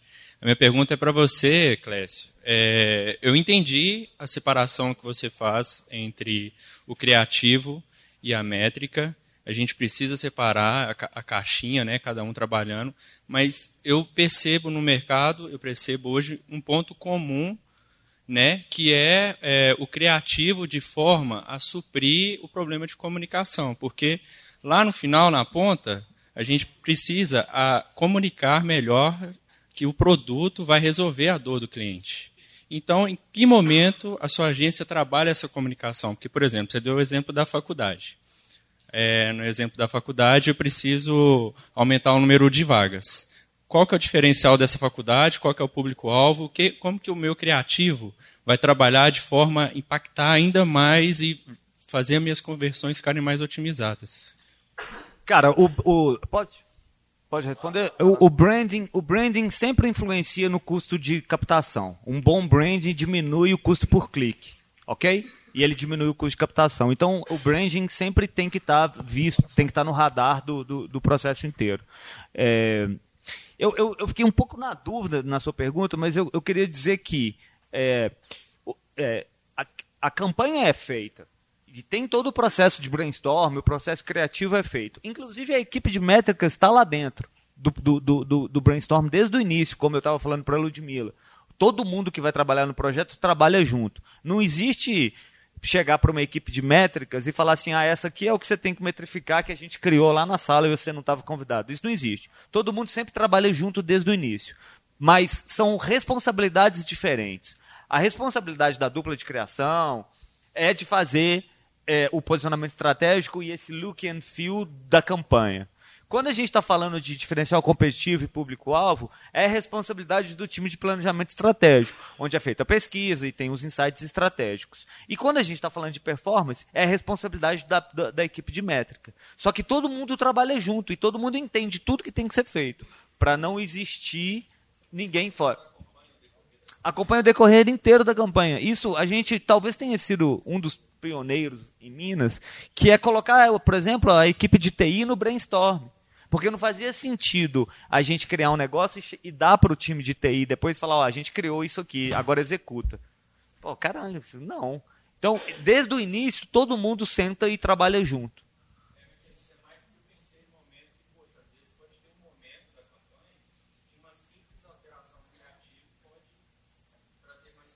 Se, sempre. É por. Cara, sim. É, mas, mas, mas esclareceu e complicou. Eu posso dizer que tem, que tem um, um, um mundo inteiro para se discutir sobre isso que você acabou de falar. Porque no fim do dia a performance é quebrar a narrativa comunicacional que foi criada pela dupla de criação em dezenas de peças diferentes, com dezenas de grupos de argumentos diferentes que são linkados a cada público-alvo da marca e metrificar quais argumentos dão mais resultado que os outros e desligar os argumentos que dão menos resultado e otimizar o custo por, por captação. É um processo cíclico e, e sistêmico e, e, e matemático, sacou? Que, que, que tem criação no meio? Tem porque eu posso fazer um teste AB onde uma peça tem um cara com óculos e cabelo de um jeito, na outra peça tem um negro de outro jeito, na outra peça tem um skatista de outro jeito. Quais dessas peças dão mais resultado? Isso tudo é criação e eu metrifico cada uma dessas peças. Sacou? Respondido? Legal. Cara, a sua, é. a sua... Não, não. Sei responder não sei quem. É do potencial. Não, não, então deixa eu só pegar aqui. É, talvez eu seja mais apto a falar sobre diferença de BH e São Paulo, porque eu, eu trabalho, eu, enfim, 3 bits foram 10 anos de empresa, 10 anos de agência aqui, e agora eu estou há um ano na RGA, em São Paulo. Tem exatamente um ano que eu estou lá. É, você perguntou se era mais difícil. É, talvez mais difícil seja, talvez seja um pouco subjetivo para a gente discutir. Assim. Logicamente tem diferenças abissais. Tem uma coisa que é muito simples de entender. publicidade é uma coisa que depende de grana. E possivelmente hoje, sei lá, 75% da verba publicitária está em São Paulo. Isso é mais? sei lá, oit- é, 80% está em São Paulo. É muito, é muito. A, a diferença é muito grande, assim, é, em relação a outras praças. Em relação ao Rio, é enfim, o Rafa é carioca, é, dá para ver claramente essa diferença. E a publicidade, ela tem uma conexão com a grana que não tem como separar. É, eu não acho que trabalhar aqui seja mais difícil ou lá seja mais difícil, não. Existe um core, estava até comentando com o Clécio antes, assim, é, eu tive uma surpresa muito bacana quando eu fui trabalhar na RGA, que eu, ela, uma agência gigante, compartilhava conceitos e princípios muito, muito próximos do que a 3 Bits era aqui, que possivelmente compartilha muitos com que o Clécio está falando. Então são conceitos ou princípios que permanecem não importa onde você, onde você está. É, Para mim a principal principal diferença é que, cara, nós estamos falando de muito mais gente trabalhando lá em São Paulo, né? Assim, é, a RGA é uma agência pequena em São Paulo, a RGA deve ter 150 pessoas hoje, uma agência pequena em São Paulo. É, né, né? Nem sei se tem isso assim, uma agência bem pequena. Você tem agência aqui que possivelmente tem quase 100 pessoas hoje, É, ou Belo- muito mais de 100 é, pessoas, né? Assim. Belo Horizonte, 100 Né? máximo. Mas tem em agência aqui que você tem 100 pessoas, é, as maiores aqui. É, mas uma coisa que eu aprendi desse durante é, um ano, é, a qualidade do trabalho das pessoas aqui não ficam devendo em nada de lá. Isso eu posso falar de com muita clareza e muita seriedade, porque eu já tive dos, estou num lado e já estive no outro lado. É, o Clécio pode falar sobre isso. É, teve uma época que a 3 Bits ela tinha tem uma pessoa trabalhou na 3 Bits ali, é, ele, ele sabe que a gente tinha possivelmente 80% do nosso faturamento era de empresas, era de clientes fora daqui. A gente daqui, a gente atendeu Coca-Cola, é, atendeu Clube Med, atendeu marcas gigantes. A gente, a 3 Bits fez o portal da Coca-Cola. É, Petrobras já trabalhou com, né, é cliente, tem uma série de marcas gigantes que trabalham com as pessoas aqui. Então, em termos de qualidade, cara, não tem diferença. O que tem mesmo é um desnível absurdo de possibilidades, porque um cliente, como o Rafa acabou de trabalhar com a Skoll, cara, um cliente coloca milhões, milhões, milhões de mídia. Você tem uma possibilidade de acesso ao que você está fazendo, acesso não, de divulgação do que você está fazendo, um nível absurdo. A principal dificuldade da do, do profissional, estava conversando isso hoje com o Rafa, que o cara sai daqui e vai para São Paulo, eu que peguei minha pastinha, vou lá em São Paulo mostrar minha pasta para um diretor de criação igual o Rafa. Possivelmente o que ele mais fala para todo mundo é assim: seu portfólio é legal, ele enxerga o potencial, já estou dando gancho para você pegar depois, é, e a pessoa fala assim: sua pasta falta marca. Sua pasta falta marca. Falta marca quer dizer o seguinte: quer dizer que você fez uma série de coisas super bacanas, mas falta esse peso de uma grande marca. E isso talvez seja um principal problema do mercado é, menor do que São Paulo. Essa visão de que grandes marcas, logicamente, pro- propiciam desafios maiores e possibilidades maiores. Isso sim é um desnível que é impossível de competir. E mais uma vez, não estou falando só de BH, não. Estou falando de Rio, estou falando de Vitória, estou falando de Mas Salvador. deixa eu, deixa eu dar um panorama positivo para você. Se você quer trabalhar numa agência gigantesca multinacional, hoje você vai ter que ir para São Paulo. Por outro lado, tem uma coisa muito foda, cara, que mídia social criou, que é hoje você consegue colocar campanha no ar de forma muito barata. Então você consegue é, segmentar a mídia no Instagram, no Facebook de forma muito barata. Isso possibilita marcas que não tinham o menor interesse em criar campanhas, hoje fazendo publicidade é, nesses canais. Com isso, estão abrindo várias pequenas agências especializadas em vários diferentes setores. Eu vou citar um exemplo aqui de moda. Moda é mu- muito forte no Instagram, muito. Então, tem agências pequenas aparecendo, aliadas a produtoras pequenas aparecendo, que conseguem, com muito pouco, ter um, um resultado incrível, cara, de qualidade de produção e de ideia.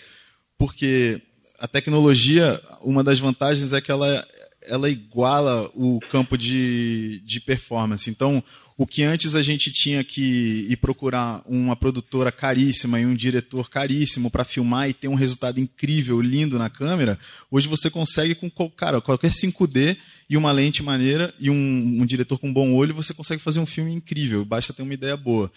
É, essas pequenas agências elas estão abocanhando é, um espaço cada vez maior. É, e, e elas estão pintando em São Paulo, elas estão pintando no Rio, elas estão pintando em vários lugares. É, vou citar um exemplo de uma agência que tem em São Paulo, chama Soco. Não sei se alguém já ouviu falar. S-O-K-O. Eu nunca tinha ouvido falar. Outro dia eu vi uma campanha da escola e eu achei maneira pra caramba. Aí eu fui comentar com um amigo meu que ficou na FNASC e falei, pô, cara, legal essa campanha que vocês fizeram aí. Ele, porra, brother, não foi a gente que fez, não, cara, foi a Soco. E Soco, cara? Aí eu fui entrar no site dos caras, cara, é só comunicação social media. Só que eles estão fazendo um trabalho tão legal que a, a escola chegou para eles e falou: pô, velho, você não quer fazer essa campanha aqui para gente, para ver como é que fica?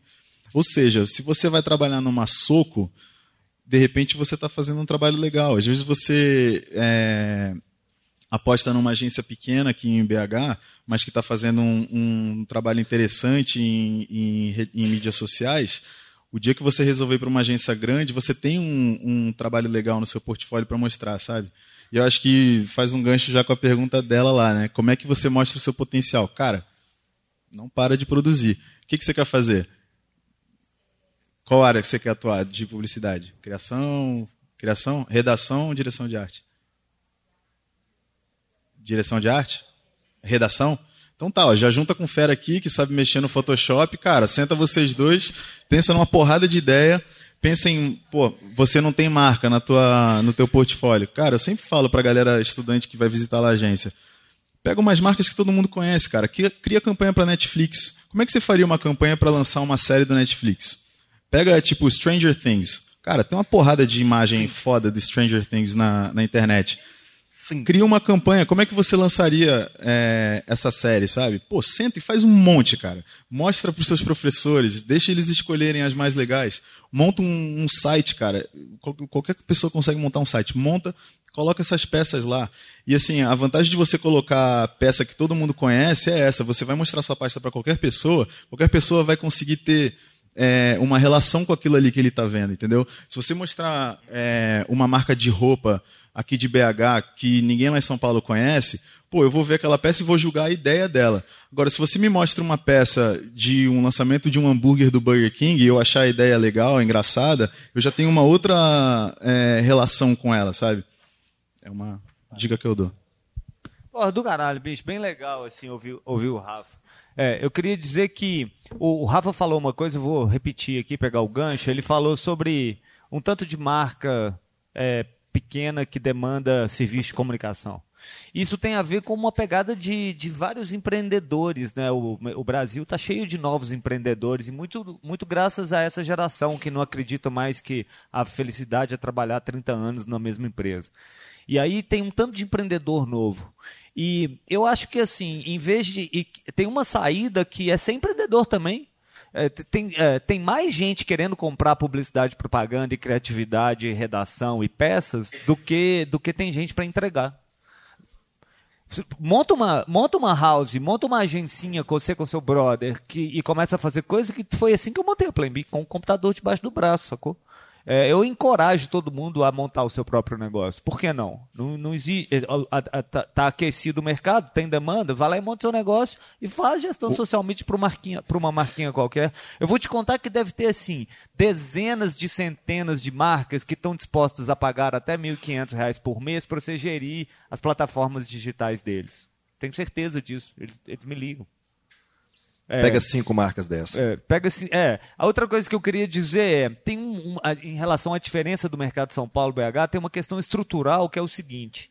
É, se, se você pensar, por exemplo, nas marcas que são das marcas dos clientes da Plan B, as que não estão no top e as que não estão no fundo, que é o meio, aqui em Belo, lá em São Paulo tem 5 mil dessas. Então, o volume de clientes é muito grande. É porque, assim, tem que parar de ficar pensando nessas top of mind. Porra, Ambev, Nike, calma. Essa galera vai ser atendida pela RGA ou pela ou por grandes agências. Pelo... Ok? Tem um, um, um, tem um, um outro mercado ali que, que é onde que a maioria das pessoas entram, sacou? É, e tem um tanto de marcas assim precisando de, de gente para poder atender e que não e que elas estão sendo negligenciadas. O cara empreendeu, não tem ninguém para atender, a, a agência grande não consegue atender, a RGA não vai pegar a, a empresa de cosmético do, do que, que, fatura 280 mil por ano. Não vai, não faz sentido, nunca vai atender. Mas essa empresa que fatura 280 mil por ano tem 2 mil por mês, 1.500 reais por mês para pagar um profissional de comunicação que está saindo da faculdade. É só um exemplo simples aqui. No primeiro, primeiro semestre que a gente começou a atender a Coca-Cola, a 3 Bits também atendia uma dedetizadora daqui de BH. A dedetizadora era mais rentável que a Coca-Cola. Era dava mais no final do, no final do semestre, a Deserto foi muito mais rentável para a gente do que a Coca-Cola. Só que a Coca-Cola era legal trabalhar, depois nós construímos uma relação com eles que, logicamente, funcionou muito bem. assim. É, só para fechar aqui em relação a você, que você comentou que você está bem perdido e tudo assim. É, o que você está achando que pode ser um problema, acho que é muito claro a gente entender que é um puto um diferencial. Isso é muito claro, assim. A pior coisa que a gente pode ver é o cara que é o diretor de arte, o cara é um ninja no Photoshop, cara, mas o cara não sabe escrever. O cara não sabe conversar, o cara não sabe, não tem referência que não seja exatamente aquilo ali. Isso é um grande diferencial. Só para você ter uma ideia, é, eu, Caio e a Carmen formamos juntos e é muito claro, a gente, a gente saiu da faculdade, a gente, o primeiro emprego que a gente conseguiu, claramente era porque a gente sabia HTML. Era o quê? a gente sabia HTML. Ah. E ninguém sabia HTML. Eu, eu falei que sabia, nunca tinha ouvido falar, então, comprei um livro, virei cinco noites e arrumei então, meu primeiro estágio. Então imagina, sabe assim, é, o que eu tô falando assim, a gente, não, a gente não aprendeu HTML na faculdade, a gente aprendeu na raça, todo mundo aprendendo por conta própria, fui trabalhar depois com a Carmen, ficava o dia inteiro fazendo HTML, era um, né? E isso é o que fez um diferencial pra gente. Só que o que a gente fez? Nós pegamos esse HTML, fomos para o lugar e falamos assim, cara, eu sei fazer HTML. Só que todo o nosso background de comunicação, de entendimento que era comunicação, a gente conectou a isso. E aí, no fim das contas, eu acabei montando uma agência digital, que tinha um corte de tecnologia muito forte, porque eu tinha um background ali de HTML básico ali, para começar a entender o que era tecnologia. Então, o que eu acho que, que é bacana é você tentar conectar essas pontas. E aí, uma coisa que é muito legal de fazer, que é o que, por exemplo, acontece na RGA, na RGA você tem estágios que o cara fica um mês em cada lugar. O cara entra lá na, no planejamento, fica mais um mês a outra, cara, e aí você começa a sentir o negócio. E no fim das contas, cara, é, talvez você não vai escolher. Talvez isso vai acontecer para você, cara. Você não vai escolher. Vai surgir uma oportunidade, você vai pegar e falar assim: caramba, isso aqui é muito legal de, de fazer. Não necessariamente tem uma, tem uma escolha aí, sabe? Tem que contar com a casa também, senão a gente fica doido. Eu não te acho doido, não. Cara, eu, eu não sei até hoje o que, eu quero fazer, velho. Eu, eu, eu, eu, eu quero sei, ganhar cara. Libertadores e... esse ano, eu tô, tô seguro disso, cara. Quer ir pra. Libertadores? Quer ir pra. Cara, esse ano é do Flamengo. Chile. Cara, é assim. A, a publicidade é um ótimo lugar para quem não sabe o que quer fazer. Porque dentro de uma agência você tem. Cara, pô, mas dentro de uma agência você tem vários departamentos que cada departamento tem uma personalidade muito diferente. Você pode entrar numa agência achando que você é criação e depois você vai descobrir que, cara, você não é criação, você tem talento para planejamento, porque você tem um puta é, pensamento estratégico. Cara, eu vejo muito dentro de agência é, alguém que entra como atendimento e de repente no meio do caminho fala assim, cara, você tem umas puta ideias, cara. Você não quer testar a mão em criação? Ou alguém que entra como planejamento e vira criação? Ou alguém que entra como criação e vira planejamento? Isso acontece muito. É, outra coisa legal que uma agência proporciona também é no meio do caminho, de repente, você descobre que você gosta de fotografia. Porra, e de repente você descobre que você sabe dirigir filme. Cara, eu tenho muitos amigos que eram de agência e hoje são diretores de, de, de propaganda, diretores de cena, que depois começa a fazer, produzir série, que depois começa a produzir no cinema, que depois começa a filmar fora.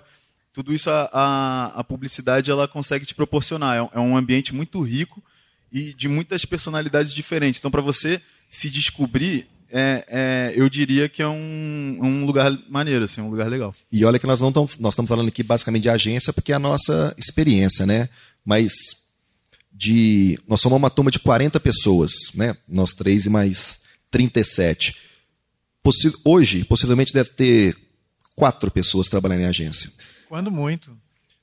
Muitos viraram professores, muitos viraram diretores de empresa, muitos, assim. Empreenderam. em- foram empreender, foram, assim, muito, muito diverso. E, de certa maneira, quase todo mundo trabalhando na área de comunicação, em múltiplos lugares. E agência mesmo, você tem 10%. três ou quatro. Cara, eu toquei, nessa, eu toquei nessa tecla no início, cara, eu- e legal você falar isso de novo. É, tem que desconstruir de que a faculdade de publicidade e propaganda serve para colocar o cara dentro da agência, né? Não, serve para te formar como comunicólogo, que é uma função primordial dentro da sociedade. E você pode atuar em vários lugares diferentes, não necessariamente na agência. É. Ué, Respondemos todos? Acho que sim. A gente tem um último O livro Clécio aqui. que vai dar. Como é que a gente fica Porque- aqui? Eu tenho. Eu, é, eu- dá. eu- Escolhe, eu- escolhe eu- um. eu passo essa bola pro, pro Caio, que, que, deu, que fez o convite Ah, muito e obrigado. tal. E foi, e foi o moderador e É. promoveu isso tudo e Nossa. tal. Que ba- Que bacana, tarefa legal. Ba- Boa ideia, hein? Boa ideia. Boa, gostei também. É, Vai sair. A gente manda, a gente manda mais livro depois. Ah, vocês vão mandar para nós? Manda, Ótimo. mas isso aí. Ó, eu tenho aqui, eu tenho aqui a questão da performance, chamou a questão aqui do, Eu gostei- da definição do- da, da, da, gostei, da carreira. Eu, eu gostei da, da pergunta da Ludmilla sobre o processo. Vai lá. É seu. Deu é isso aí, Ludmilla. Ludmilla. É Aclamação. É. É, bom, eu queria agradecer o Herbert, o Rafael e o Clécio que vieram. Agradecer a vocês. É, nós todos temos os contatos, então assim, se não ficou aqui, vai, vai passar, né? Somos- Pode mandar amigos. a pasta que a gente vê. É, Manda então- lá no e-mail. As dúvidas existindo, elas chegam aqui, elas vão para os respondentes. E muito obrigado por vocês estarem aqui. Eu acho que é muito bacana essa presença de vocês até agora. E PP na veia. Muitos, muitos futuros aí. Essa produção é do Lab SG, onde você vem aprender